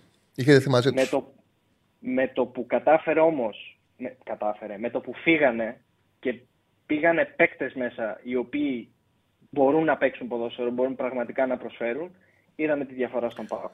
Αυτό το έχω ακούσει από τον Φέργκσον και πραγματικά με άγγιξε. Που είπε για τον Μπέκαμ ότι όταν τον ρωτήσανε στο ντοκιματέρ του Netflix που για τον Μπέκαμ είναι εκπληκτικό, ποιο δεν έχει να κάτσει να το δει, και μετά το παιχνίδι με τη Real, που βγαίνει ο Κεϊρό και λέει ότι εκείνη τη μέρα, επειδή το γήπεδο ήταν πρώτη φορά που αφισβήτησε τον Φέργισον, επειδή μπήκε ο Μπέκαμ σαν αλλαγή και κάνει τα γκολ, και με το που τελειώνει το παιχνίδι, του λέει του Κεϊρό αυτός έχει φύγει, έχει τελειώσει. Και λέει ο Φέργισον, λέει πρέπει ο προπονητής να ξέρει πότε πρέπει να σταματήσει να είναι ερωτευμένος με ένα ποδοσφαιριστή. Δεν μπορεί να είσαι ερωτευμένος με τον ποδοσφαιριστή σου για πάντα. Πρέπει να καταλάβεις ότι ε, τώρα πρέπει να σταματήσεις. Είναι πολύ σημαντικό αυτό για ένα προπονητή γιατί δεν είναι εύκολο. Ο, γιατί δεν είναι, είναι άνθρωποι. Είναι ανθρώπινες σχέσεις, δένονται μεταξύ τους όταν κάνουν επιτυχίες. Όμως πρέπει να ξέρεις ότι αυτός που μπορεί να μου δώσει μέχρι εδώ. Η δουλειά σου είναι αυτή. Η δουλειά σου είναι να συνεχίσεις και να βρεις τον επόμενο και να είσαι σκληρός και η δουλειά του προπονητή να είναι και άδικος με τους παίκτες. Και οι παίκτες να έχουν παράπονα. Αυτή είναι, είναι δύσκολη δουλειά. Ε, αν προσπαθήσεις να έχεις ένα ρόστερ 20 παίκτες όλους χαρούμενους, δεν θα κάνεις καλή ομάδα. Θα είναι πολύ δύσκολο. Είναι πάρα πολύ δύσκολο. Έτσι. Και 20 βασικά είναι μικρός αριθμός που είπα. Γιατί 20 τώρα ενεργούς ποδοσφαιριστές π.χ. έχει ο Πάοκ. Παραπάνω. Δηλαδή, άμα έχεις ένα ρόστερ 28 παίκτες, που είναι ένα φυσιολογικός αριθμός ρόστερ, δεν μπορείς να τους έχεις χαρούμενους με τίποτα. Ό,τι και αν κάνεις. Είναι δεδομένος. Ευχαριστώ πολύ, Κώστα μου. Αυτό, Τσαρλί. Καλή συνέχεια. Κάντε όλοι like. Τι είναι αυτό, τι, τι, τι αριθμός είναι αυτό; Τι δεν έχουμε like; Όχι, Τι είναι αυτό; Ε, κάντε like, παιδιά. Κάντε όλοι like τώρα. Γεια σας, Πεχτάρε Στέφανε. Καλό απόγευμα. Σβήνω την αυσουσία.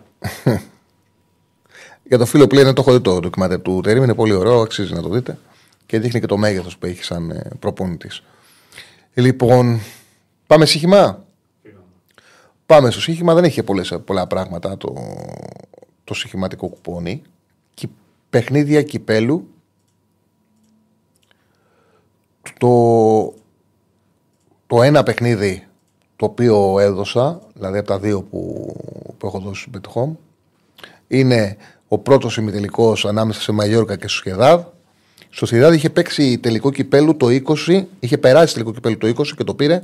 Με την Μπιλμπά το είχε δώσει το 21. Και είναι και λογικό, είπε ο Αλκουαθήλ στι δηλώσεις, ότι θέλουμε να το παίξουμε με κόσμο. Γιατί τότε, άμα θυμάσαι, είχε πάει τελικό με την Μπιλμπάου. Οι δύο ομάδε έχουν καλές σχέσεις και ήθελαν να το κάνουν μια γιορτή τον τελικό τον ε, συγκεκριμένο. Ζήτησαν από την Ομοσπονδία μην το παίξουν εκείνη τη σεζόν, να το παίξουν την επόμενη, να έχουν ανοίξει τα γήπεδα. Και το δέχτηκε η Ομοσπονδία. Παρ' όλα αυτά, πέρναγε ο χρόνος, τα γήπεδα δεν είχαν ανοίξει και αναγκάστηκαν να το δώσουν και κλεισμένο το θηρόν του. Είχε πάρει τότε η Σουηδάδ. Τώρα και οι δύο είναι στον τελικό και οι δύο είναι καλά. Θα δούμε αν θα γίνει ο τελικός τη Σουηδάδ Μπιλμπάου φέτος με κόσμο. Δεν μπορεί να το ξέρει κανένας αυτό. Θεωρώ ότι στο Μαγιόρκα στο Σχεδάδι, Σχεδάδι είναι το μεγάλο όνομα, το μεγάλο ζευγάρι. Είναι η ομάδα που θα πάρει στο τέλος της πρόκληση, αυτό πιστεύω. Η Μαγιόρκα έχει και πρόβλημα στο να παραμείνει στην κατηγορία. Δεν σκοράρει εύκολα στο Σχεδάδ. Δεν δέχεται και εύκολα γκολ. Στα τελευταία της παιχνίδια, το τελευταίο της ήταν το 0-0 με τη Σχεδάδ. Όμως γενικά στα τελευταία της 6 μάτς έχει σκοράρει 3 γκολ και έχει δεχτεί 3 γκολ. Οπότε πιστεύω ότι είναι παράλογο να μπούμε γκολ και το under 3,5 είναι μια συντηρητική επιλογή γιατί έχω συντηρητικό είμαι στο ποντάρισμά μου και δεν πιστεύω ότι θα χάσει στο σγυρά. Δηλαδή πιστεύω ότι θα πάρει πλέον Το Χ2 διπλή ευκαιρία με το under 3,5 είναι στο 1,50 το κόμπο είναι μια χαρά. Λοιπόν, και πάμε στο ζευγάρι Leverkusen Σουτγκάρδη. Είναι οι δύο μεγάλες εκπλήξεις Bundesliga. Παίζουν προημιτελικό, μονό παιχνίδι αυτό. Στο ημιτελικά της Ισπανίας, καταρχάς να θυμίσω ότι είναι η μοναδική σειρά τα ημιτελικά που είναι διπλά τα παιχνίδια. Παντού βλέπετε ότι έχουν μονά, μονά παιχνίδια κυπέλου. Μόνο εμείς δίνουμε ακόμα διπλούς αγώνες. Δεν μπορώ να καταλάβω πότε θα. Η Ομοσπονδία, το μόνο θεσμό που διοργανώνει το κύπελο, πότε θα κάτσει να ασχοληθεί να φτιάξει ένα σοβαρό κύπελο. Γιατί αυτό που έχουμε στην Ελλάδα δεν είναι κύπελο. Στο τέλος κάποιος το σηκώνει χωρίς να παίζει κύπελο αποφασίζουν κάποια στιγμή να ξεκινήσουν οι ομάδες να δίνουν διπλά μάτς, περνάνε τρεις γύρους και παίζουν τελικό κυπέλου. Όποια ομάδα έχει ε, πιο εύκολη κλήρωση μπορεί να φτάσει στο τελικό, χωρίς να έχει πάει στη διαδικασία, στην πραγματική διαδικασία που είναι το κύπελο, να πας να παίξεις μόνο μάτς σε μια, ε, σε μια περιοχή κατώτερης κατηγορίας, να πας να περάσεις από τέσσερις έδρες, από δύο-τρεις έδρες, σαν φιλοξενούμενος, να παίξεις, να πας στη Ρόδο, να πας στην επαρχία, να δώσεις παιχνίδια να πας σε, μονά, σε μονή διαδικασία και μετά σε τελικά παίξετε διπλά παιχνίδια. Έτσι γίνεται πλέον στις περισσότερες χώρες. Εδώ, τέλος πάντων. Αραντάλα της Παρασκευής στο Γάλα. Λοιπόν. Ναι. Ναι. Λοιπόν, η Leverkusen, λοιπόν, πάμε προμητελικά κυπέλου. Τα προμητελικά κυπέλου στη Γερμανία είναι μονά. Μονά μάτς. Leverkusen Σουγκάρδη. Είναι δύο εκπλήξεις στην Bundesliga. Νομίζω ότι αυτή η συνεργασία, επειδή δεν θα μακροημερεύσει, από την άποψη ότι τον Αλόνσο το θέλουν όλες οι ομάδες, δεν μπορεί να μείνει ποτέ η Leverkusen. Τώρα είναι να φέρει τίτλους. Είναι πρώτη στην Bundesliga. Έχουν πάρει την πρόκληση στους 16 Europa. Ομαδάρα έχουν φτιάξει, δεν κρατιούνται. Ε, και η Σουτγκάρδη κλητική σεζόν κάνει. Μάλιστα, χωρίς τον Κυρασί, κατάφεραν και πήγαν, βάλαν 5 γκολ στη λειψία και κέρδισαν μέσα στο Φράιμπουργκ. 5 γκολ εντός με τη λειψία και κέρδισαν μέσα στο Φράιμπουργκ. Είναι τρίτη. Έχουν και 5 βαθμούς πλεονέκτημα από την πέμπτη θέση. Όμως πάντα σε αυτά τα μάτια η λογική μου είναι ποιος μπορεί να πάρει το τίτλο, ποιος μπορεί να πετύχει το στόχο μέχρι τέλους. Αυτό μπορεί να το κάνει η Leverkusen. Και νομίζω ότι αυτό το πάντρεμα πρέπει να φέρει και τίτλους. Οπότε πάω με τον Άσο να δω πόσο δίνει ο Άσος 565. Μισό λεπτό. Και να κλείσουμε να πάμε στη Θεσσαλονίκη, να πάμε στον ε, Ραγκάτσι. Λοιπόν, είναι. Ω, ένα 70 το είχα δώσει. Έχει πάει ένα 57. Το βοβαρ... Γι' αυτό έλεγες ότι το ρίξανε. Το βομβαρδίσανε. Λοιπόν, όταν το είχα δώσει εγώ στο Σέβανο και το είχα τον Μπερχόμ ήταν ένα 70 στο site. Τώρα έχει πέσει πάρα πολύ. Τέλος πάντων, Άσο Leverkusen δεν έχει πολλές επιλογές στο κουπόνι. Άσο Leverkusen έχει δύο μάντερ 3,5. Ε, η Σοσιαδάδ μπορεί να πάει και μάντερ 2,5 όπως σας είπα και χτες στους δύο Άσου με over 1,5 που περάσανε. Ότι και τα δύο, όχι τον Άσο της Ρώμα με, under, με, με over 1,5 και το διπλό της City με over 1,5. Σας είχα πει και τα δύο μπορούν να πάνε όποιος θέλει να ρισκάρει περισσότερο με σχετικό handicap 1,5 και να πάρει περισσότερες αποδόσεις. Περάσανε και με σχετικό. Οπότε ίσως ε, το Χ2 μπορεί να το κατεβάσει στο under 2,5 της ε, Σοσιαδάδ ώστε να πάρετε πιο καλές αποδόσεις. Αυτά. Φτάσαμε στο τέλος. Ακολουθεί ο Ραγκάτσης. Ραγκάτση και ο Τικάτσι. Χαιρετίσματα στα παιδιά Θεσσαλονίκη. Καλή συνέχεια. Καλό σας βράδυ. Τα λέμε αύριο στην ώρα μας 5.